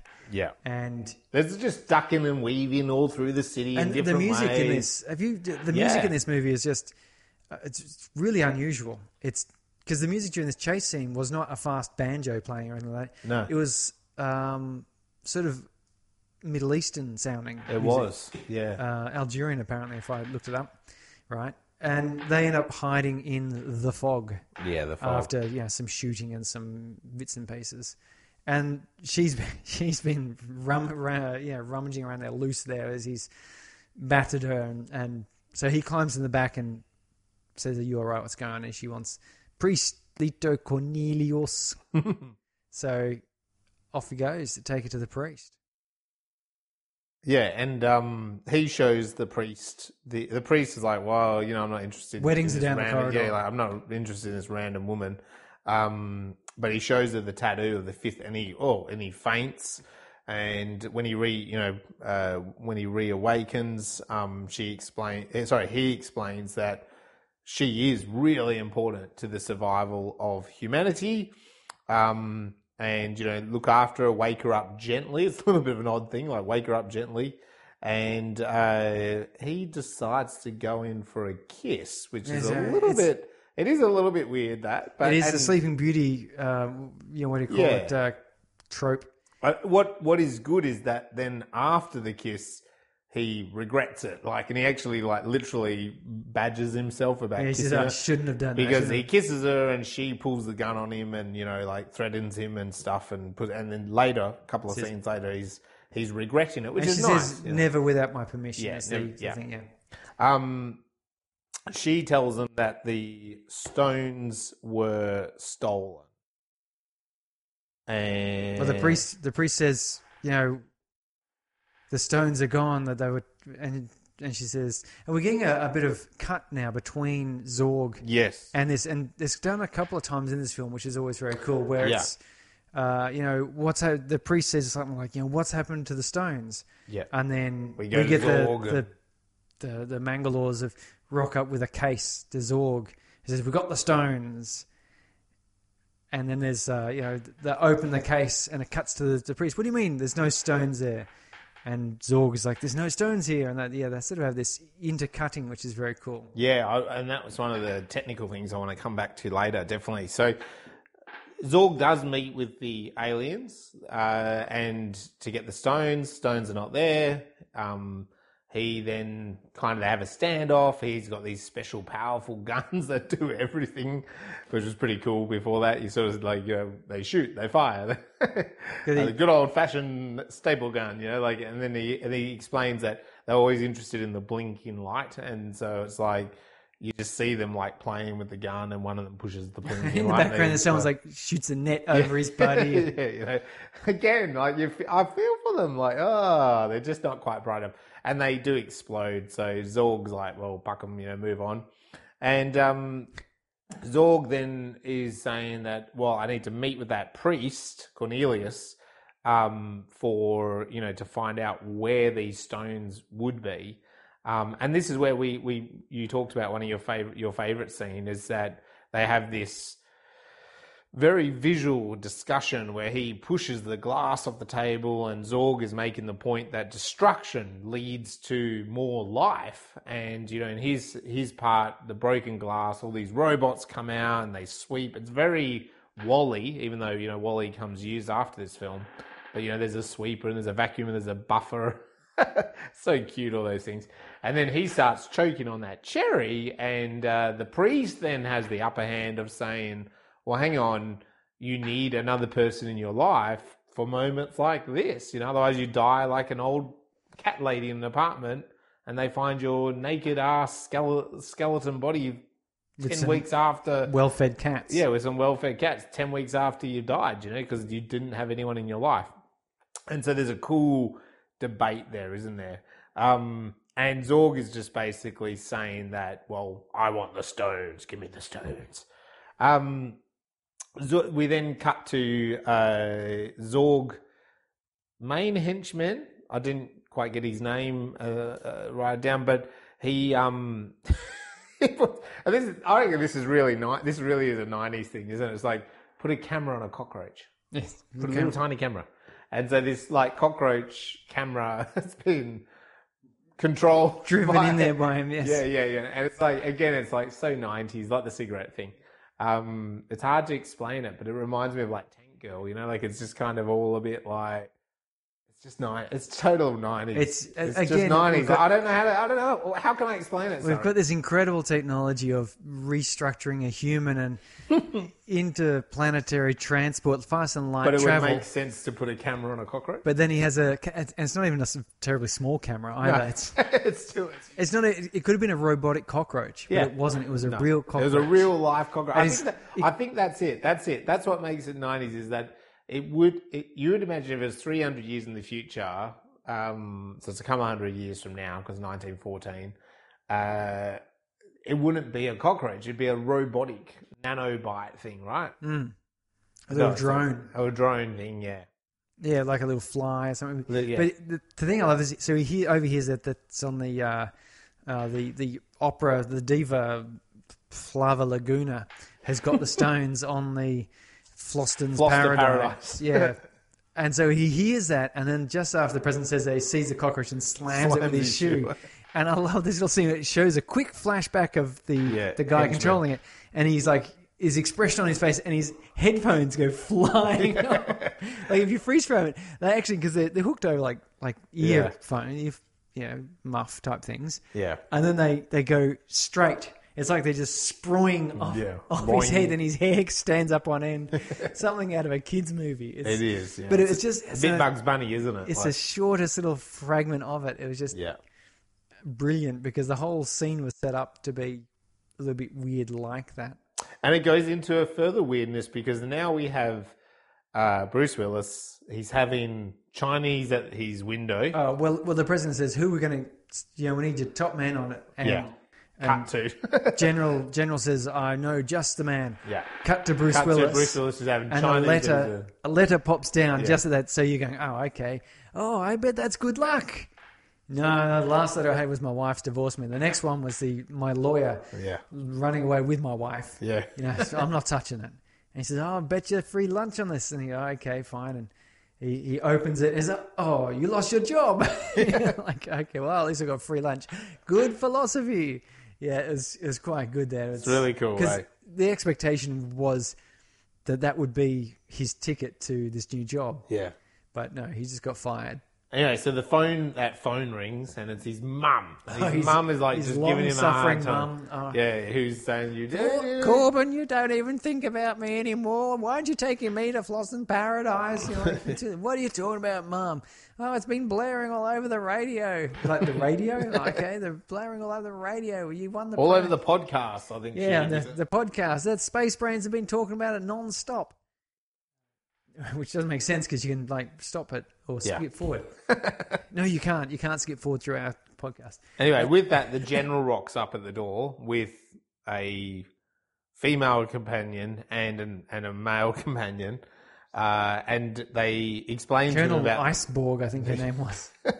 and they explain to him about the mission and like the reasons. Like, how's that? The reasons why you should be here. Reason number one: you have all the technical ability of the of the uh, Every every weapon system. weapons. Is and he like drops the paper and it like folds out. Yeah, great big like, printout paper. yeah, it's like a huge. Why would they do that? Why would you bring do that? He knows what he's got He's at. no, he's capable of, and why would you print it? It's very 1997, isn't it? But it's cool. Like, so, and he's like, reason number two, um, your uh, The most decorated. most decorated. that's right out of your uh, you know platoon basically.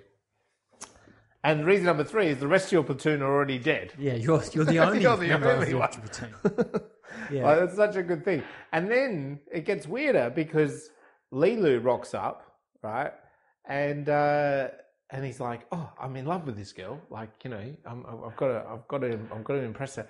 And he like stick, they like they go, "Where, where can we hide? You've got a one bedroom little apartment here."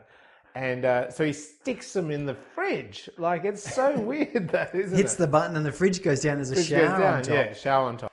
which kind of doesn't make a lot of sense, but okay. But it's nice because then he opens the door and the priest barges in. So it's not just Leeloo.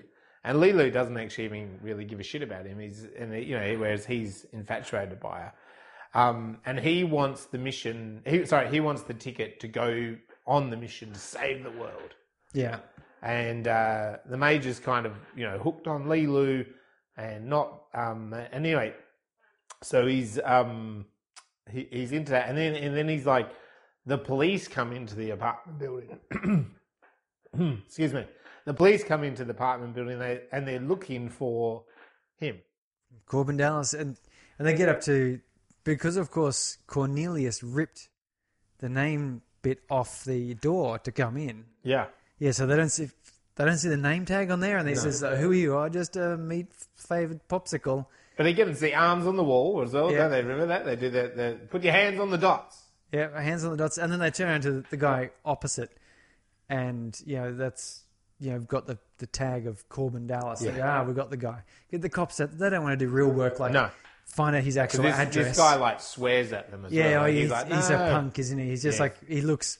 He looks dodgy. He looks like a punk, and he's like, "Go blow you" or something Yeah, like something that. Something like that. And then yeah, Korben So they says, arrest- Bad move, fella. I love the way they just put him in a body bag and drag. Uh, it makes a lot of sense, though, doesn't it? It 'Cause does. You can't whole- fight that. This whole like you know having to get them down the hands and knees and put handcuffs on and maybe tase them, and just whack them in a Kevlar sack, Yeah. zipped up, and then just drag them. It's like a snake, right? And Like he's, you put a he's, yeah, in a sa- he's, he's fighting and stuff, but what, what's he gonna do? It's like this, Yeah, he can't rip his way out of that bag. No. The only thing is you've got to lift. You have to They lift had- like a full heavy man. They had handles though at each corner. Yeah, yeah, I get They're just dragging them by like- handles. It's just like okay, there you go, done. It's a good idea. Put him in a Pass sack, on to drag police. Um, so yeah, and then what's cool here is you're kind of having all these like escalating. Is then as the police leave, uh, uh, police leave the building with who they think is Korben, we have the aliens attack who we thought Zorg had killed. They actually attack and then take that poor guy Poor as a hostage, thinking that he is Korben. So yeah, that, that's kind of like a cool. And then cool. Leeloo comes out of the self-washing shower and he says, "Oh, I forgot the self-wash. Sorry."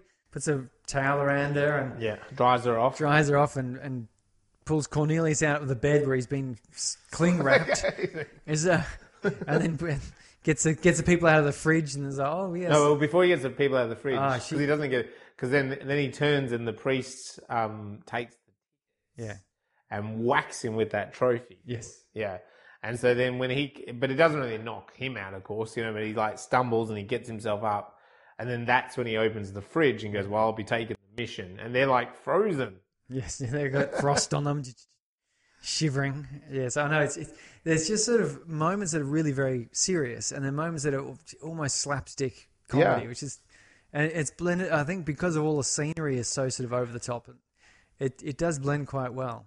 So here we are at this airport scene, which, like you mentioned before, is kind of cool. There's a wall of rubbish, which we have no understanding of, No and it's not explained to us. And uh, the um, priest and his assistant, who I didn't get his name, but the assistant guy, The young guy, yeah, young guy.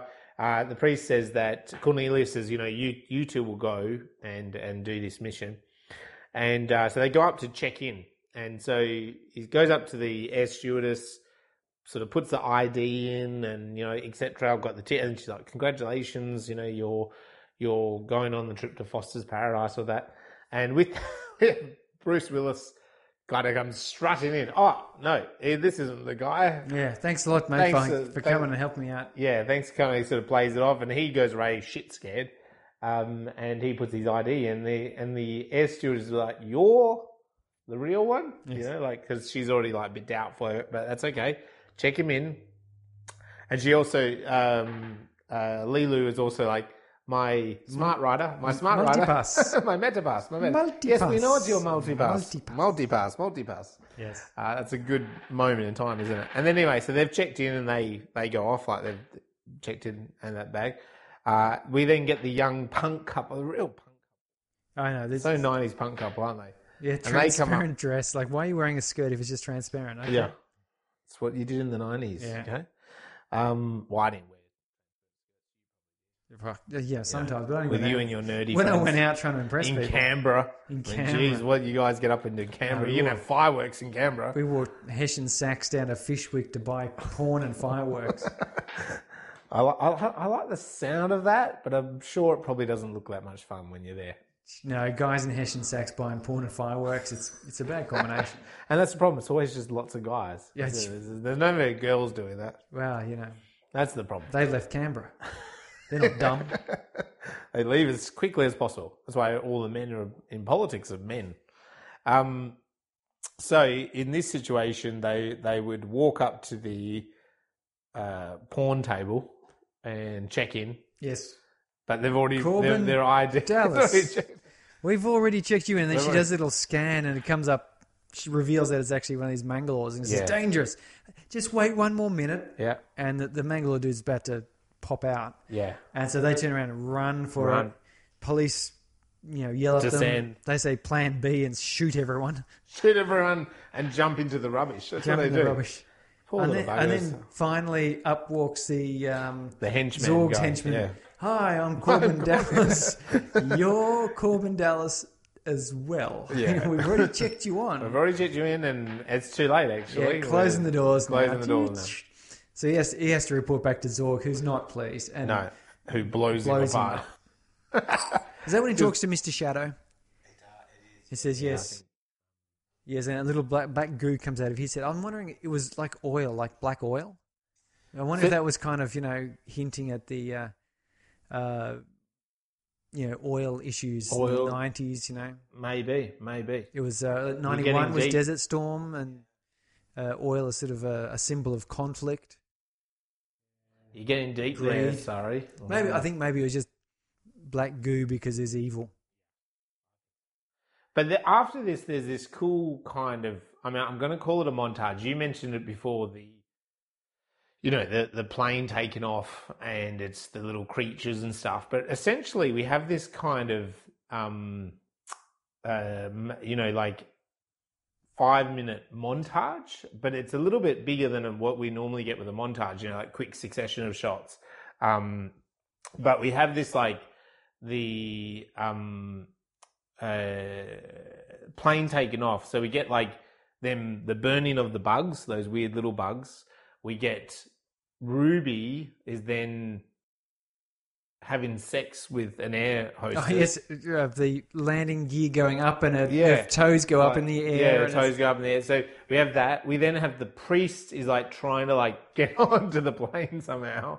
We have the henchman being exploded, and we have also then like uh, you know Major being put to sleep when he wants to like say stuff to Yeah. you know Leeloo. Like it's a it's a weird little like quick succession, and then like the pilot and everything getting ready to go. Yeah. And there were just all these little tidbits of information kind of being thrown in there. Um, this is then when Zorg receives his phone call from Mr. Shadow. Mr. Shadow. And uh, don't you like the, Oh. the the assistant Yeah. is doing Yeah, the I was about to say, nails? Total Recall. Total Recall. Total Recall. She's sitting there just playing with her nails. Constantly changing them. Yeah, that's a total homage to Total Recall. Absolutely. Uh, anyway, Mr. Sh- don't you love the name Mr. Shadow? Mr. Shadow. The fact he even has a name, like, Why does he have a name? don't interrupt me unless it's Mr. Shadow. It's Mr. It's Shadow. Measure. Okay, quick. And he's really nervous about speaking to him, which I like. Uh, and as he, the, he he says to him, "Oh, the it's been a bit harder. Going to have to uh, triple my costs." And he said, and Mister Shadow says, "Money is of no importance to me. Yeah, well, because he's going to kill everyone. He's going to kill everything." Dumb old Zorg. The plane goes into light speed. It I does. thought you would have liked that. It, it was it was it was a nice little thing, and it had like lots of rockets on the back, but then a special sort of vertical one lit up when it went to light speed. Also, just on a little side note, don't you like how they did put them to sleep? It was very much like it was like, oh, go to sleep. Like whereas you take Alien and you take Yeah. these and Event Height where they're in these tubes and water and fluids. It's a whole Here process. it's so much more like modern day when we do fly. Not that we've been flying because of COVID, but it's very much like an air steward. Just sit down, put your belt on, you'll be right. You know, like and it's the same here. It's like sit, lie in your little chamber. We're going to put you to sleep, so it's all a bit more a better experience. Like I have a feeling it's a, a better experience for the the, the, the hosts, Stewards, yeah, yeah. stewards, yeah, like the because they couldn't wait to knock them all out. No, She didn't even want to hear what he had to say. No, no, no, no, you're out. you just off you. Uh, Um, so yeah, uh, and they arrive, and it's kind of like an island paradise, right? I mean, I've never been to Hawaii, but it kind of a bit like that. They put the lays on, Yeah, and it's a bit weird. There's like it's like a foreign Planet, planet, and they're doing this Hawaiian thing. Yeah, but okay. yeah. But Leeloo's quite happy about it. You know, she's Oh, kind of into the, you know, um, and he checks in, and this sort of. I don't know. She's weird as well. The, this blonde that like checks Bruce Willis into the hotel room. Yeah, that, that was all a bit strange. Like just explaining and it, it seemed like she knew maybe that he was on a mission or something. I don't know. It felt like she was a bit in. I don't know. It was a bit odd. It's a bit odd. I think. It, yeah. Anyway, um, but it's explained that he'll be going to the opera with Ruby later, and the opera singer is the one that has the stone. Yeah, and Leeloo is sort of hangs out near the um, diva's place, and one of the diva's assistants comes up and says she'll she'll give you the stones after the show. Yeah. Uh, the opera sing. Oh, sorry, no. Rudy and Major. They enter the opera theater, and it's a great performance there again by Ruby. You Yes. know, like he walks around. Like that's where he introduces the actor that can't hear anything.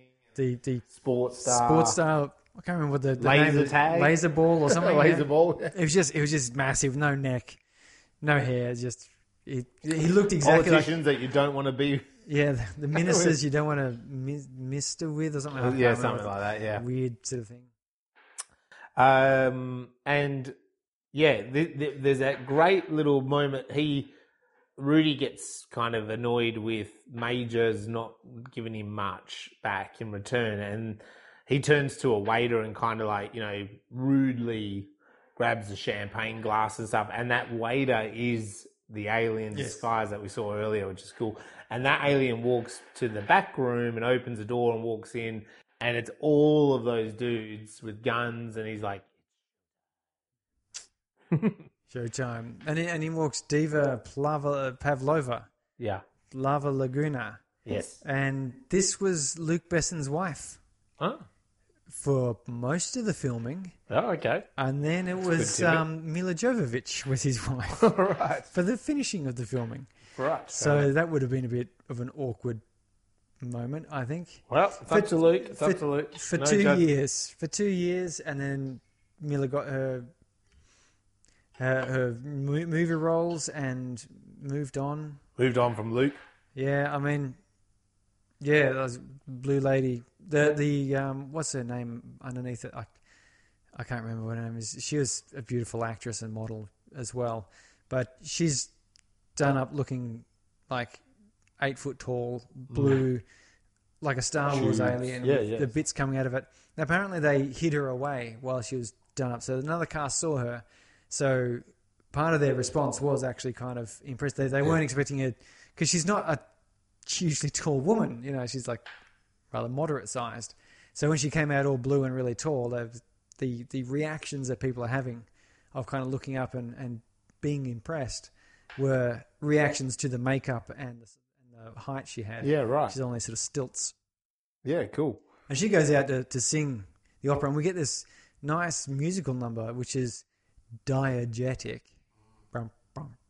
Yeah, I can use these words too, dude. You can, you can, Okay. and the and she is magical, right? She's a Oh, she's- magical singer. A brilliant singer, and the there's a the woman who actually sang it was a.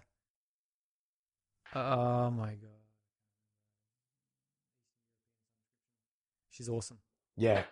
So then we, while she's performing, Zorg uh, arrives in his ship Yeah, uh, under the disguise of like it needs fixing or something. An emergency landing.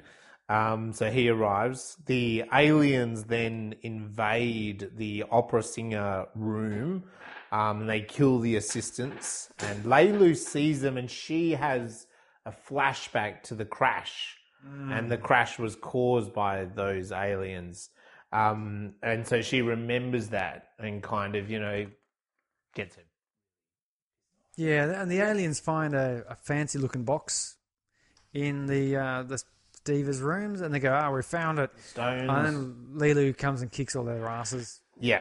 um, one after another, And she using using somewhat comical moves at times, yeah, which is nice. and it's a, it's an it's a good moment. It's a good again juxtaposition of she's kicking their butt while the opera singer is singing her and bit. and the second half of the song comes in, which is all you know to sort of a bit of an electronic beat and um, yeah, it's mm, faster, more exciting sounding. It was it was very. I remember being quite impressed by it when I was listening to it, uh, watching it the first time through. You're going, oh, that's that's really cool. Definitely. So Leeloo has the stones, or she thinks she has the stones in the box, and uh, Zorg arrives and says, well, "Thanks for killing them all. Great job. Give me the." And he puts a bomb on the wall, on the door, and uh, you know, give me the stones. And she throws them at him and just flips up into the air vent. He fires away with that gun and you know blasts the living daylight out of it, and takes off with the stones. Um, the rest of the aliens that weren't with, you know, that didn't get beaten up by Leeloo take over the captain's deck, don't they? Yeah, and the and the opera hall. Yes. Yeah, and they go, yeah. So la- launch in there and, and start herding everyone out. And Zorg flangs it out, if that's a word, flangs. He flangs. He flangs it out with his ship, laughing to the bank. I've got the stone. It's such a good laugh, and then he like starts kind of comically crying Yeah, because he doesn't have the stones. doesn't understand. so he's got to turn around and come back. Um, And at the same point, Bruce Willis' character, old, old Major Korben Dallas, I think we get another one of these cuts. It's like, well, where are the stones? Where the-" yeah, And Diva says they're in me. yeah. And he goes, what? And she's got like, she's got a big blasted hole where the aliens shot her. And he, yeah, sure enough, he pulls out the stones while the aliens are still hurting and rounding people up. He, yeah, Ruby's like there watching him. And the alien comes and points a gun, and Ruby's like, I'm not with him. And then when when he gets distracted by Ruby, Korben smacks him out and tells him to hold the gun to his head, and then he's packing the stones into his jacket. Uh, and then there's uh, what what's frightens him, and he shoots. I can't remember what frightens him. Something frightens Ruby. Actually Yeah, he shoots the alien. He goes, "Oh, I'm sorry, sorry, you're right." You're like, no. And yeah, so they go out and, and we get the Die Hard moment. He, he comes out, shoots a Yeah, whole bunch of them. and moment, yeah. He jumps off the balcony into the bar area, and they shoot rockets and. And he's just guns and- basically outnumbered and outgunned, but he manages to kind of, you know, And he asks pull the, some. Johnny, what is is it? Johnny, the name of the, the Yeah, actor? the actor dude. And, and he's deaf and he can't hear. He's like, the gun, the gun. He's, he's oh, and he goes this point and rolls a couple of billiard balls over him. He's like, oh god, you idiot. That Bruce Willis, being Bruce Willis, uses what he's got and sort of still manages to overcome the powers that are there and shoots the roof, and Ruby falls down safely, whereas the aliens then blow up. And yeah, and they, Yeah.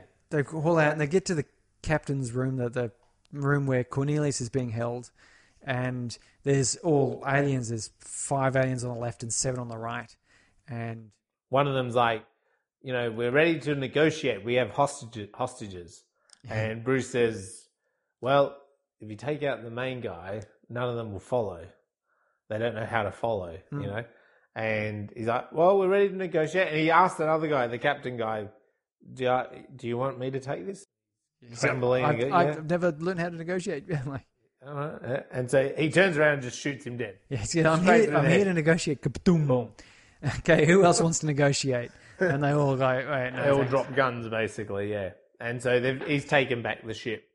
Um, but of course, he has to go and try to say Leeloo. Yeah, they, he he sees on the, the cameras. He sees the arm dangling Yeah. down. They they rush on up to the diva's rooms, and whilst he's pulling Leeloo down, the uh, Ruby like looks at the, the bomb on the wall, the numbers counting down, and says, "Oh, what what's that?" And he says, "B- b- b- b- "No, it can't be a bomb. it was a bomb, they've got bomb detectors and all this." And then it says, "You've got four minutes to evacuate." And yeah, so then there's a big evacuation, and during this evacuation, Zorg uh, has come Zorg has got back, and he's marching decidedly, and just misses the Korben and, Yeah. and crew get into an elevator just as he comes out. And in fact, that had to be choreographed because the two of them, Bruce Willis and Gary Oldman, were not on set at the same time. Yeah. Bruce Willis finished at like week 21, and that's when Gary Oldman turned up. So they were never even, the same they didn't even the see each other Yeah, the whole right. film. So that's the, they never meet. Yep. And he marches on up to the thing, and there's like five seconds left on the counter, and he, he carefully drops like a little weird credit card computer chip thing in, and it stops. Mm. Stops the bomb. And then a suitcase opens that the aliens left behind, and and this big ornate looking, almost ritual religious looking it thing does, yeah, big comes thing. comes up with five seconds left, and it counts down. He goes, "Oh." That, that was very good. It was It's cool, cool kind of little twist, wasn't it? And that blows up, so Zorg and the ship are totally destroyed. Just as Major has gotten them all onto Zorg's ship and just flying out of the explosion, you know, just in time, just getting them out into space.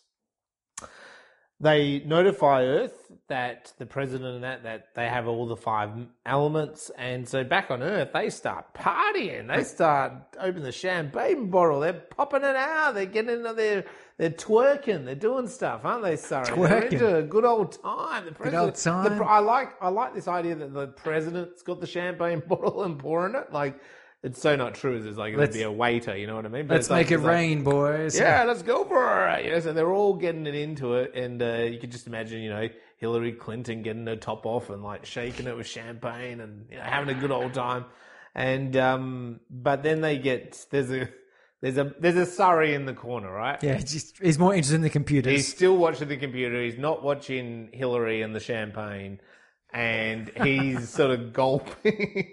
he's gulping away at looking at the freaking. com- Sorry, get off the computer and come back to the humans. and yeah. have a good old time. Bad news. The And uh, he doesn't want to tell the president, but he tells the president that there's bad news. And we just kind of cut to so early in the film we had that one ship that got annihilated, and we kind of cut to the big ball of evil, evil, sorry, evil, evil, uh, Mister Shadow, and there's three warships sitting there watching it, and it just kind of like boom takes off off it goes. off it goes through space.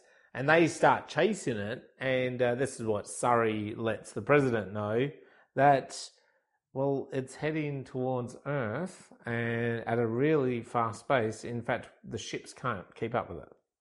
Yeah, the, celebration stops. So the celebration. It turns out it wasn't Hillary Clinton after all. No, they all put their tops back on. It was Madeleine Albright. Back on. the, the champagne gets thrown away, uh, and they're a bit shocked by all. So then they relay that information to um, uh, Major, etc. That well, this thing is coming. It's going to be here. Well, I can't remember the I, time frame. I think that's it, like 45 45 minutes, or something, Yeah. right? Um, and so, um, yeah, so I don't know what Bruce says, but he says something pretty funny. He says, I'll see you in two hours. Yeah, you got one hour 57. That's right. How long? One hour 57. He says, okay, I'll call you back in two hours. Two hours, yeah. I'll call you back in two hours. That's what he says. Call me back to it. Anyway, so they fang it to back to where we started the film in terms of this thing in Egypt, this temple. Um, and on that journey, Leeloo gets really stuck into war. Oh, yeah. learning about war and it she she it, it scars her she cries she's upset Oh. we have all these shots of good old hitler and the nuclear bomb and some pretty Good old stuff. Hitler. yeah I remember him. It's just, you know, it's like these happy memories I have of. No. never going to be a good time and the evil ball then like gets to earth and um you know so it's really closing in and um they they get out and they get these elements out but they don't they actually the priest kind of reveals here that he doesn't really know what he's doing theoretically Yeah, you got to put you put the elements out, and then the weapon is revealed. theoretically In theory, you know, like you've never done this before. He's like, well, how how would he? It's every five thousand years. Yeah. Like, no. just so happens it's my turn you know when i'm on Yeah, okay. But they, they go they go put the stones in in each of the slots, and then they're like, okay, how do we start? on. And they ask Leeloo, what's going on? You got to do your thing. And she says, you know, the little cryptic, you know, wind blows, water is wet, fire burns. Yes, That's- yes, we know that. Yeah, so they're all uh, going to turn them on. Get What, them what was it in Goro? He kept trying to do wood. Yeah. And wood. it's like wood's not one of the elements. That's right. And wood. No, okay. um, and anyway, so the the young priest guy is like doing, "Come on, turn on, blah blah blah." Big sigh. a big sigh, big breath, and the little little kind of thing. flee- He's like, ah, everyone, come out! It's on. Somehow, something's done it. What'd you do? Repeats what he did, but it's not enough. And then like they they sighs again. sighs again, and then it opens another. Ah, and so Bruce Willis like goes, oh, I think I understand what we need to do, and blows on it properly, and it lights up. So like, okay, we need to make the element happen. So they go around, and Cornelius wipes his brow and gets a couple of drips of water, so that one connects on. Um, The young guy chucks some dirt on top of the other the one. yeah. And then poor, Poor Ruby Ruby's is like, going, well, I don't have fire. I got fire. Why'd you give me fire? And good old Bruce digs for that cigarette and brings out the matches where he's got one. one match. And he's previously took two matches to light the one cigarette. Yeah, so so we know. I always love here the, the matches were reversed. It had a black head Yeah. instead of the red one, which was, I, I don't know, it's just like that weird, like, you're in the future now. Yeah. The cigarettes are mostly filter and a little bit of tobacco, and the cigarette uh, and the matches are Black. black heads, not red heads. So he does that and um, you know, Ten- lights it up. Bit of tension, but they they light it, don't they? I mean, it'd be a short movie. It'd be a long, disappointing movie if it went out and they just got crushed. Um, so he goes back um, to her then because he needs her to come back to it and, and getting into it. Um, but she's now like, "Ah, you know, you guys aren't worth saving. Yeah, You're not, you're not really what- worth it. Like, is what's it worth, worth it? fighting? Why are humans worth saving if Yeah. all they do is fight? break stuff? Yeah, destruction. Again, that theme, right? Yeah. Destruction. So it comes back around. Um, and he tells her about love, and she's like, "Yeah, but is love really worth it?" And so he just really pashes her. What I. I need you. Why do you need me? Yeah. because I love I you. love you. And then well, well, she kisses him. It's like 'cause it's never without her permission. So, yeah, Yeah, like, that's right. So she she can She kisses him. she can kiss he- rape him, but he's he's not allowed to give her back. to do that. But he wanted it. He wanted Yeah, it. I, I, he wanted it was established early on that He he, had, a- he had that short plastic skirt. He had a- a lip. asking for it. He had a lip hard on. Yeah, he did. Uh, um, anyway, and so they all come suddenly. All the elements come alive from the kiss, and light comes up through them and goes into And space she just as the dead planet thing's Vomits coming out. light out of her mouth. It all comes out of every orifice, I think, and uh, zaps this planet and turns it into a moon. So that yeah, people could say yeah, you think a lot of this uh, Leeloo woman is like, you think the sun shines out of her ass. No, no, mostly out of her out, eyes and mouth. Yeah. We we couldn't tell. Like there was this weird rubber orange thing, but mouth and eyes mostly. I, I, had the thought here, sorry, that you would you would really like to investigate the idea of what the hell impact would now a dead moon have on Earth. Much the same as the moon had. It would melt Yeah. the crust. It would it would You freaking change Kiss the whole life thing, goodbye. Was Yeah. what you could do. Anyway, and then we cut to the president is super happy. He's arriving back at that reincarnation 3D printer that we have earlier in the story. He wants to meet Leeloo and This was- Major. This was surely a James Bond, you know, tribute Yeah. because it was it Spy Who Loved Me. Yep. Fact, I think there's been a couple where James Bond and you know one of the the women Yeah. had been in some sort of a tank or a hospital room or a you know something. Yeah. And they're, they're having a good old time. So back to that science is, you know, the president's like, well, I'll give you 20 seconds to get them out of there. And, you know, I love his to- hand actions. And he like to- there and he and he does his hand actions Yeah. where they're kind of gyrating. bumping together. and He's they're not ready yet. Not ready yet. No, Five they'll be ready soon. Yeah. Um, and so yeah, so that is the, and we get a little glimpse inside, and they're they're making out, they're having sex. Um, so that, and that's it. The end. Roll credits. Roll credits and some groovy music. There is awesome music in this film. So There was like some some good music in the '90s movies, some bad, Yeah. terrible, terrible music as well. But There's this, a real this mixture movie of had techno, hardcore rock, well, it was funny. opera. This like it's a real mix in the. this 90s. movie here that where they did the the second half of the opera that that electronic sort of it was that almost was that, very nineties. you know DJ sort of like mixing ripping of of Ripping music and stuff. It, was, it was a bit weird, but yeah, the, the soundtrack in this is apparently about ninety percent of the movie was music playing, and I was listening with my my can headphones on, And so I was, I was listening to it. I was going, I never noticed all this music when I was watching the first the first No. three times I've seen this movie. Yeah. But I was watching it like like this chase scene through New York, and it was this weird sort of That Algerian music. Really odd music. And then there was like this other one where there's like this sort of reggae music, and yeah. um, all of the music on it I thought was, was an odd choice. Yeah, yeah. Uh, and yeah, so and then but then the the closing credits, yeah, sort of had that sort of um, rock electronic sort of stuff going on. That's pretty cool. It is. So, what about the classic ladder?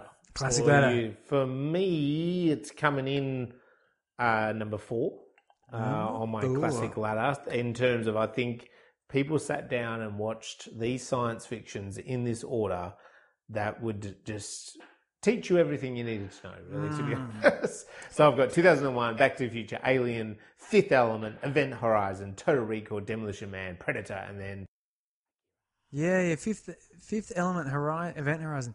Yeah, I, I still swear, like we're probably looking at at a special episode somewhere where we redefine. we go into some of these things because it's it's a really interesting idea of of uh, maybe just we'll go over the the um, the classics. We'll only have a few of them, but yeah. So I'm I'm just kind of I'm still not I'm not uh, doing anything other than alphabetical order for classics at the moment. Still, that's going to change when I've got my vision of how they should be That's enjoyed fair enough. because uh, there's, there's such a diversity there. I'm, I'm still I'm conflicted about where I'd put 2001 Yeah. because it gave me a real nerd on, but at the same time, it's totally different to like Back to the Future. Yeah. Like, h- how could you have those two side by You side in can't any way? compare them side to side. no. But yeah, so I'm I'm getting there. I'm getting there. You'll get there eventually, probably at episode 500 of Space Brains. What about the science? What are you going to focus on with the science? Science. Well, it's it's so many let's- things that you could nerd out on this film on. Okay, well here's a fu- here's an interesting thing. And when I was researching this about planets, at the moment this past year, things that have been left unnoted due to all of the other notable things this year is the rate at which earthquakes are happening is increasing, the gap between them decreasing. Right. And if you take this mathematical progression through, 23rd of November next year will be no gap between earthquakes. Right. It also coincides with an uh, astronomical alignment of planets. It's no, it's complete bullcrap, isn't it? but it- this is something people have said over various at various times. Hey. And the really odd thing is, you say something like, you know, earthquakes are increasing, and you know, people go, "Oh, oh, that sounds serious." It's like, well, you can actually look it up and find out it's not true, but it's the sort of thing that sounds like it could be true. Yeah, totally. You had me. And it also sort of was- I was sounds like, wow, difficult. really? It sounds difficult enough to look up. Like you go, how would I? How would I find that out? I can't be bothered. You know, you can't just Google the Sorry, frequency of. people can't be bothered. No, but so interestingly enough, leading up to in particular 2012 was like a, a lot of hype about end of world stuff. Yeah, 2012. Yep, yep. The Mayan. But we've also got some various people who put forward ideas, and you may have heard of uh, what's his name, Eric Van Daniken. Um, is uh, back in 1968, he wrote a book, very best-selling book. It was a great book, a fabulous book, one of the best books. It's Best called, ever. it's called Chariot of the Gods. Oh, this Where- one. This yeah, chestnut. this old chestnut. Where he puts forward this idea that ancient peoples were visited by aliens, Yeah. which were then Oh, yeah, I like kicking, this idea. Mm. kicking off religions and so forth. And I can see Luc Besson here, whether he's he hasn't admitted to it or not.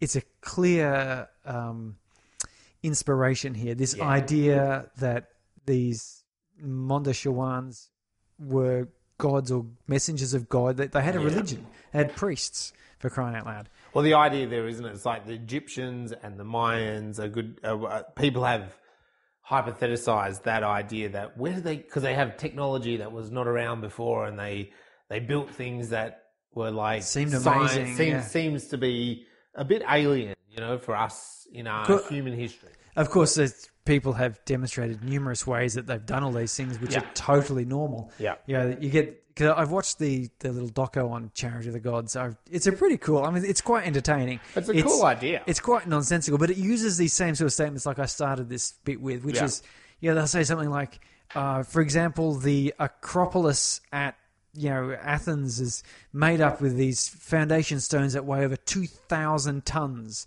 You know, engineers today don't know how that we could even do that with today's technology.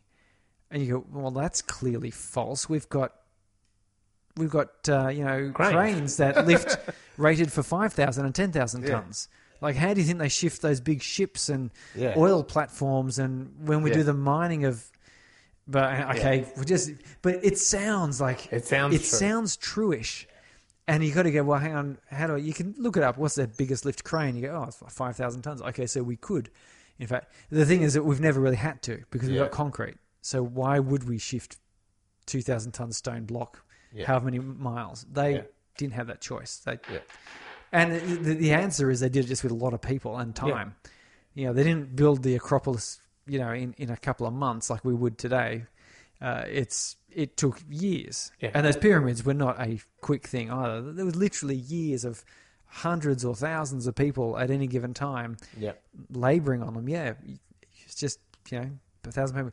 But these ideas, though, that ancient asteroids, it's quite attractive because it's it's one of these easy answers. Yeah. You know, rather than actually having to learn anything, you just see some cave paintings or some pictures which sort of show weird looking people, and they talk about their gods flying through the sky on chariots, like, and they go, oh well, that's clearly aliens. Yeah. And then, yeah, how could the Mayans or the Incans or whoever they are, I can't remember which one it was, you know, make these stone walls with no mortar that fit together so well you can't fit a blade between.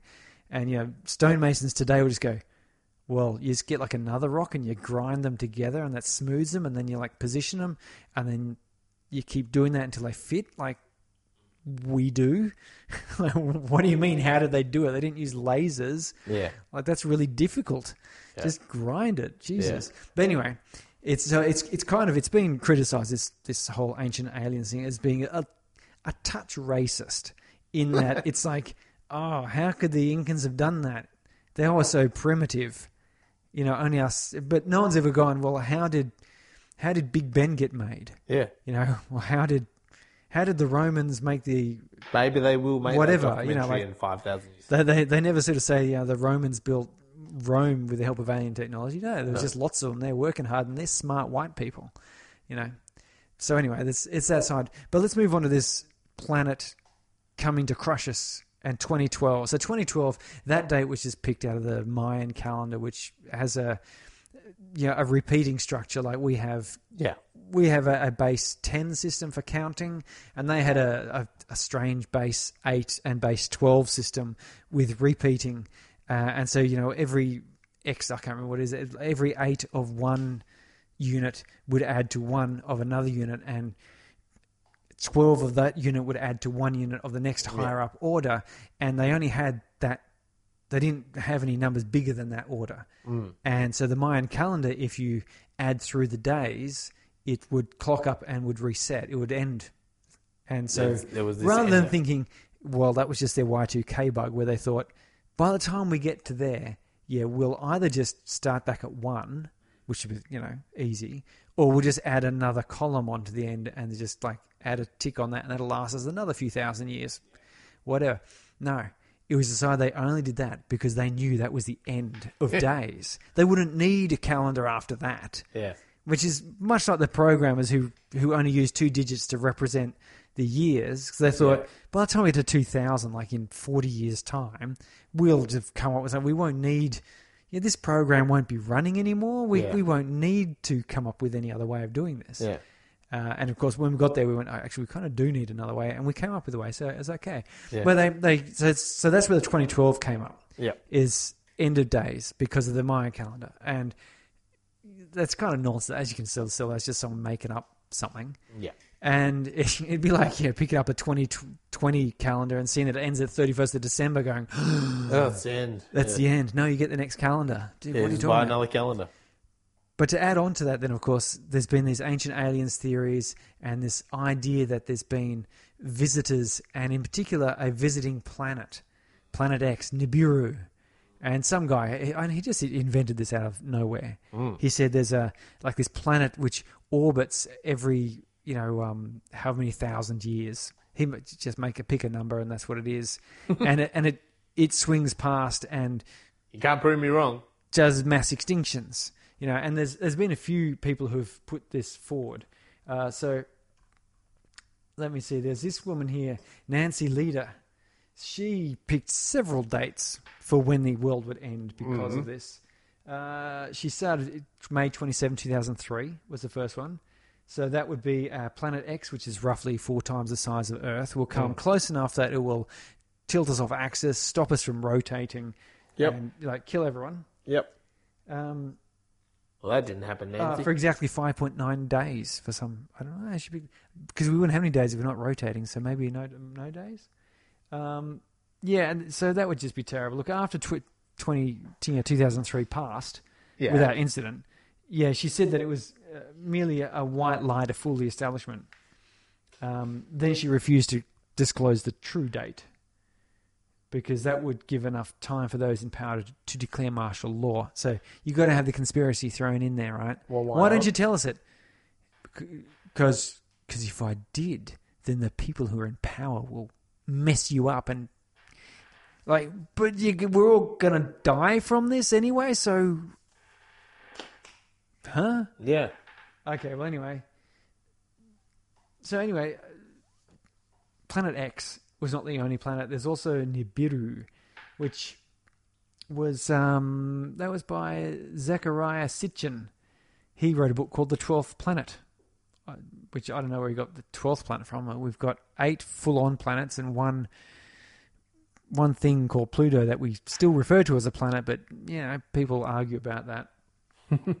So he he said that um, looking at Mesopotamian religious texts, uh, he could see that Nibiru uh, was this planet which would come past and uh, every 3,600 years, and the inhabitants of that were the Anunnaki of Sumer, uh, Sumerian mythology, uh, and they were our first gods, evidently. And so Nibiru, of course, would swing by and kill us all. When when was that going to be? Uh, 1996. But look, anyways, poor old Sitchin, he died. Never seeing Nibiru come to destroy everyone. Yeah. But that's not a problem. In 2007, partly in response to Lieder's proclamation, Sitchin did publish a book, The End of Days, which set the time for the last passing of Nibiru by Earth at 556 BC, which would mean, given the object's supposed 3,600 year orbit, that it would return sometime in 2900 AD. He did say that he believed the Anunnaki might return earlier by spaceship, and that the timing of their return would coincide with the shift from the astrological age of Pisces to the age of Aquarius, somewhere between 2090 and 2370. Hmm. Now, if I remember the timeline of the fifth element, it's Yeah. 2263 that it was set in. So that's in that range there, isn't it? Uh, Yeah, and we can, we can go on. Uh, basically, there have been numerous dates leading up to 2017 and on regarding this planet's just coming out of nowhere. The true science behind this, of course, is that a planet of any significant size capable of interacting with Earth would have been noticed. Yes. Uh, and in fact, for a while, there was interest thinking that there was another planet that we didn't know about with a large elliptical orbit that would pass through, similar to these claims, uh, because of an observed discrepancy in the orbits of Neptune. Thinking, okay, well, this shift in Neptune's orbit could be explained by a large mass passing through. Turns out they just didn't measure Neptune properly. So better measure, but this was only recently, like the 1990s, where they did better measurements of Neptune, and went, oh, okay, we had misjudged the mass of Neptune, and when they put the new, um, more accurate mass in there, turns out there was no discrepancy. That's actually the way Neptune would orbit based on its given mass. So again, nothing really there. Hmm. But there is another theory, which is not so far fetched, called Nemesis. Oh. So if you can imagine a big, massive planet sailing around a long way out further than Pluto. Yeah. So it's not interacting with our solar system's gravitational field. So we're not observing that. But it's passes through the Oort cloud, which is a big bunch of space debris, which is where all our comets come from Yeah. every how long does he say like oh, uh, Nemesis. Oh, every sort of 26 million years. Right. So coinciding with the major extinctions here on Earth. So that's that's kind of nice. And so it would pass through every 26 million years, pass through the Oort cloud, dislodging comets and chunks of rock, thus increasing the likelihood that Earth will be showered by comets and blow up, Yep. uh, which which is kind of cool, but um, not terribly dangerous to us because it's a 26 million year sort of orbit. Only problem is, of course, that there's not really any evidence that that's the case, and no reason to think it will happen. But you know, it's You never know. at least it's not something so easily dis- dismissed as you know a giant planet coming to smash into the Earth. No. which you know until we do get uh, Korben Dallas, then we're going to be in trouble. oh, and there's there's even more. There's there's more and more sort of ideas of various comets. There's Planet Nine, which is um, a great big planet. The biggest problem with all of these sort of things is for the planet to be dangerous to us, we would have seen it Yes. a long time ago. Uh, but it is kind of kind of fun to think of. Uh, there were some extra bits, um, planetoids found, Eris and um, oh, what's the other one called? Right. I can't remember what it's called now. I'm I'm trying to quickly scroll through me my notes to see these things. Oh, Sedna, Eris and Sedna out out beyond Pluto, but they're Yeah. only like small chunks of rock, like Yeah. Right. Pl- Pluto sort of sized ish things, Yeah. which are flipping about the place. So they're again, they're nowhere near the Oort cloud. They're not dangerous. Um, but there you go. Yeah. So that that's it. So this idea that we have in Fifth Element of aliens coming down and being having a religion, and there being some sort of a big black planet coming to smash us. Yeah. Uh, they're from real, real theories. Put theories. I use the term theory in, in a loose sense here. Uh, real bedtime spooky stories that people have put forward of end of time. Yes. And you know, again, it's based on this idea of ancient astronauts. But I do like the idea of ancient astronauts, and it it does hold water insofar as you sort of you could well imagine if aliens were able to travel through the planets, Yeah. it wouldn't be hard to imagine that they could have passed by Earth at some time during our early formative years, Yeah. even if just to go, oh, they're, yeah, they're nice, catalogued, move on. And again, yeah, any sufficiently advanced technology is indistinguishable from magic. I mean, Yeah. some, you know, aeroplane flying through the sky, seen by you know some primitive Sumerian person who's like tending his Sumerian goats. I assume they've got goats in Sum- Sumer. that they've got yeah, that's probably more popular than that. Yeah, Yeah, would would- would be going. Oh, that's something It's that's god. magical. That's Yeah. a god or a monster or something. Yeah. So so you can kind of imagine it, but there's there's no need to evoke these things to have deities. I mean, people form religions now without any particular reason except they had a feeling. Yeah. Or they decided they, they couldn't write good science fiction, so they went, I know it's real. Yes. Pay me money. Well, that's an interesting science point that picked on. Yeah, and I agree. I, it's funny to think of aliens being the reason for those things, but it also I could understand aliens passing by and leaving some sort of legacy as well. Well, it You wouldn't it like wouldn't be hard for them to No. Any sort of invasion. of, you can imagine a bit of their trash. Uh, uh, Yeah. The gods might be, must be crazy. That movie perfectly exemplifies it. Like Yeah. this guy chucks a coke bottle out, yeah, worthless trash to any of us. We go, oh, it's a coke bottle. yeah, But to this Kalahari Bushman, it's like the hardest, smoothest, strongest. It's transparent. It's like Yeah.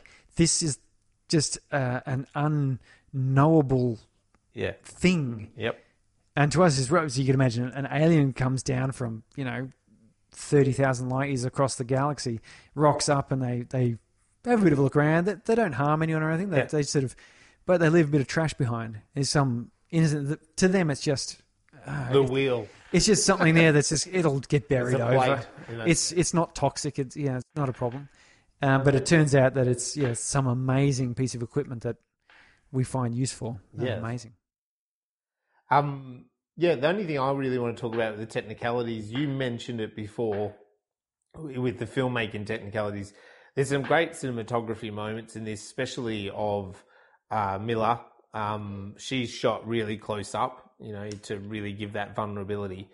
Um, and we talked about the music already. There's also some pretty cool use of shadows to tell, sort of to illuminate the story rather than showing the the, the actual scenes. Also, think it's important to think of those costumes. You know, in the '90s here, where yeah, this film does have CGI going on, but it also has the costumes. Is that real nice mix? Jean Paul Gaultier. Yeah, it's it's it's the mix in this, isn't it? Like you, you it's a quite often we talk about this, um, and I talk about a lot with other filmmakers. Like sometimes too much CGI is it's like it's too much, and whereas this is that probably that perfect mix. The the sets have been built, the costumes are still real. Um, even those alien heads, like they're real, and then at times they're CGI. So it's kind of like a really nice mix, I think. But what I wanted to pick on, and you you did say this before, is there's a lot in this film where we have that juxtaposition in editing.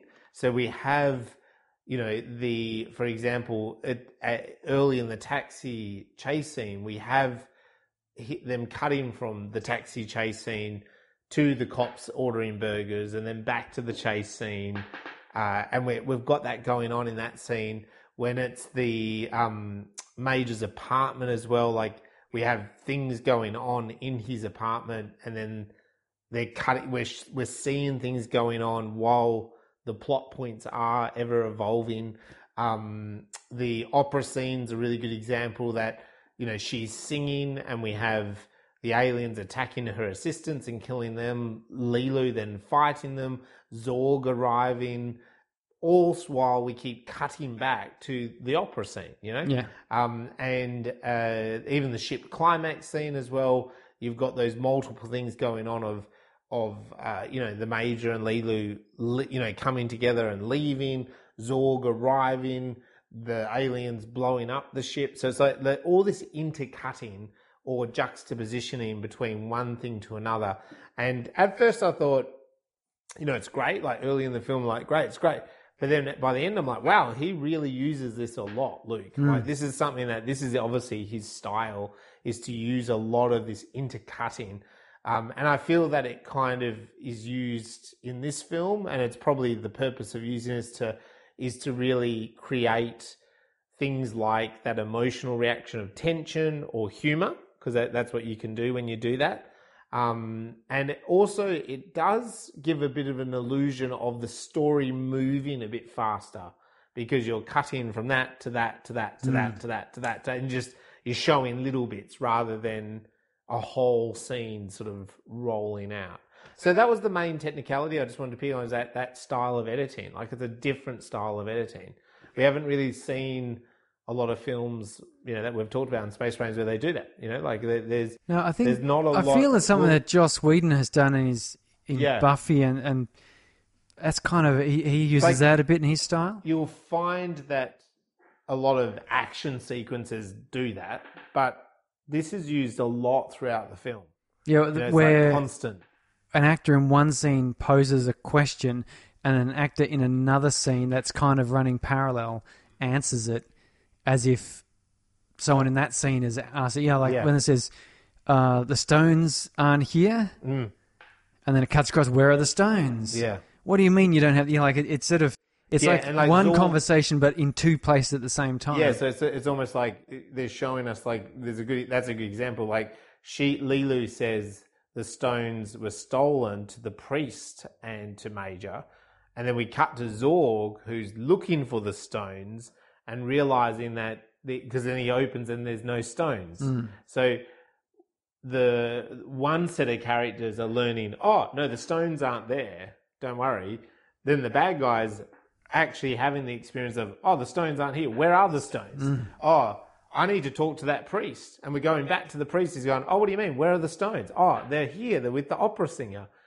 Going back to Zorg, going find those stones. Where are, find where they are. Yeah. You know, uh, you know, and then we, you know, cut into the president going, where are the stones? Oh, the stones are here. And the henchmen learning that and Zorg saying, okay, you've now learnt that, go get them. You know what I mean? So it's like, and then at the same time, Major, we've got to go get them. So it's kind of a lot of this intercutting going on. Yeah. And it's, and it's throughout the whole story. I, I, it really stood out to me when I watched it this time. And it's done well. I think it's done really well. Yeah, it's, it was done, as I said, to, to tell that story, move it along, but also it was a little bit humorous there where where they're all learning the same sort of thing, but it has different effect on them. It does. Zorg's yeah. disappointed. Leeloo's kind of, well, yeah, the stones aren't there. And the priest's going, what? Yeah, Surprise. well, so, yeah. So anyway, that's why I just wanted to quickly focus on, um, and then we'll move on. But let us know what you thought about the fifth element. What you also thought about what we thought about the fifth element. Uh, you can hit us up at uh, Facebook and Instagram and Twitter. Twitter, yeah, at Gravity Undone. Yeah, Gravity and Undone. Space Brains podcast um, at gravityundone.net. Yeah, You all of those places. Email. Send a letter through tubes, like in fifth, fifth Element. Yeah, if you hang around Mandra long enough, I'm sure you'll come across me somewhere. Somewhere you'll You find. may something. not recognize me, but you know. Definitely. And the next film we're moving on, episode 46, is Prospect. It's a Prospect. 2018 film. I've never seen it. Excited to look at it. Something to do with a father and a daughter going up in space. It's not as set in the future, but I've never seen it, so I'm excited about that. So you can tune in and listen to what we think about Prospect on our next episode. So that's probably enough. Yeah. See you later. See ya. Bye.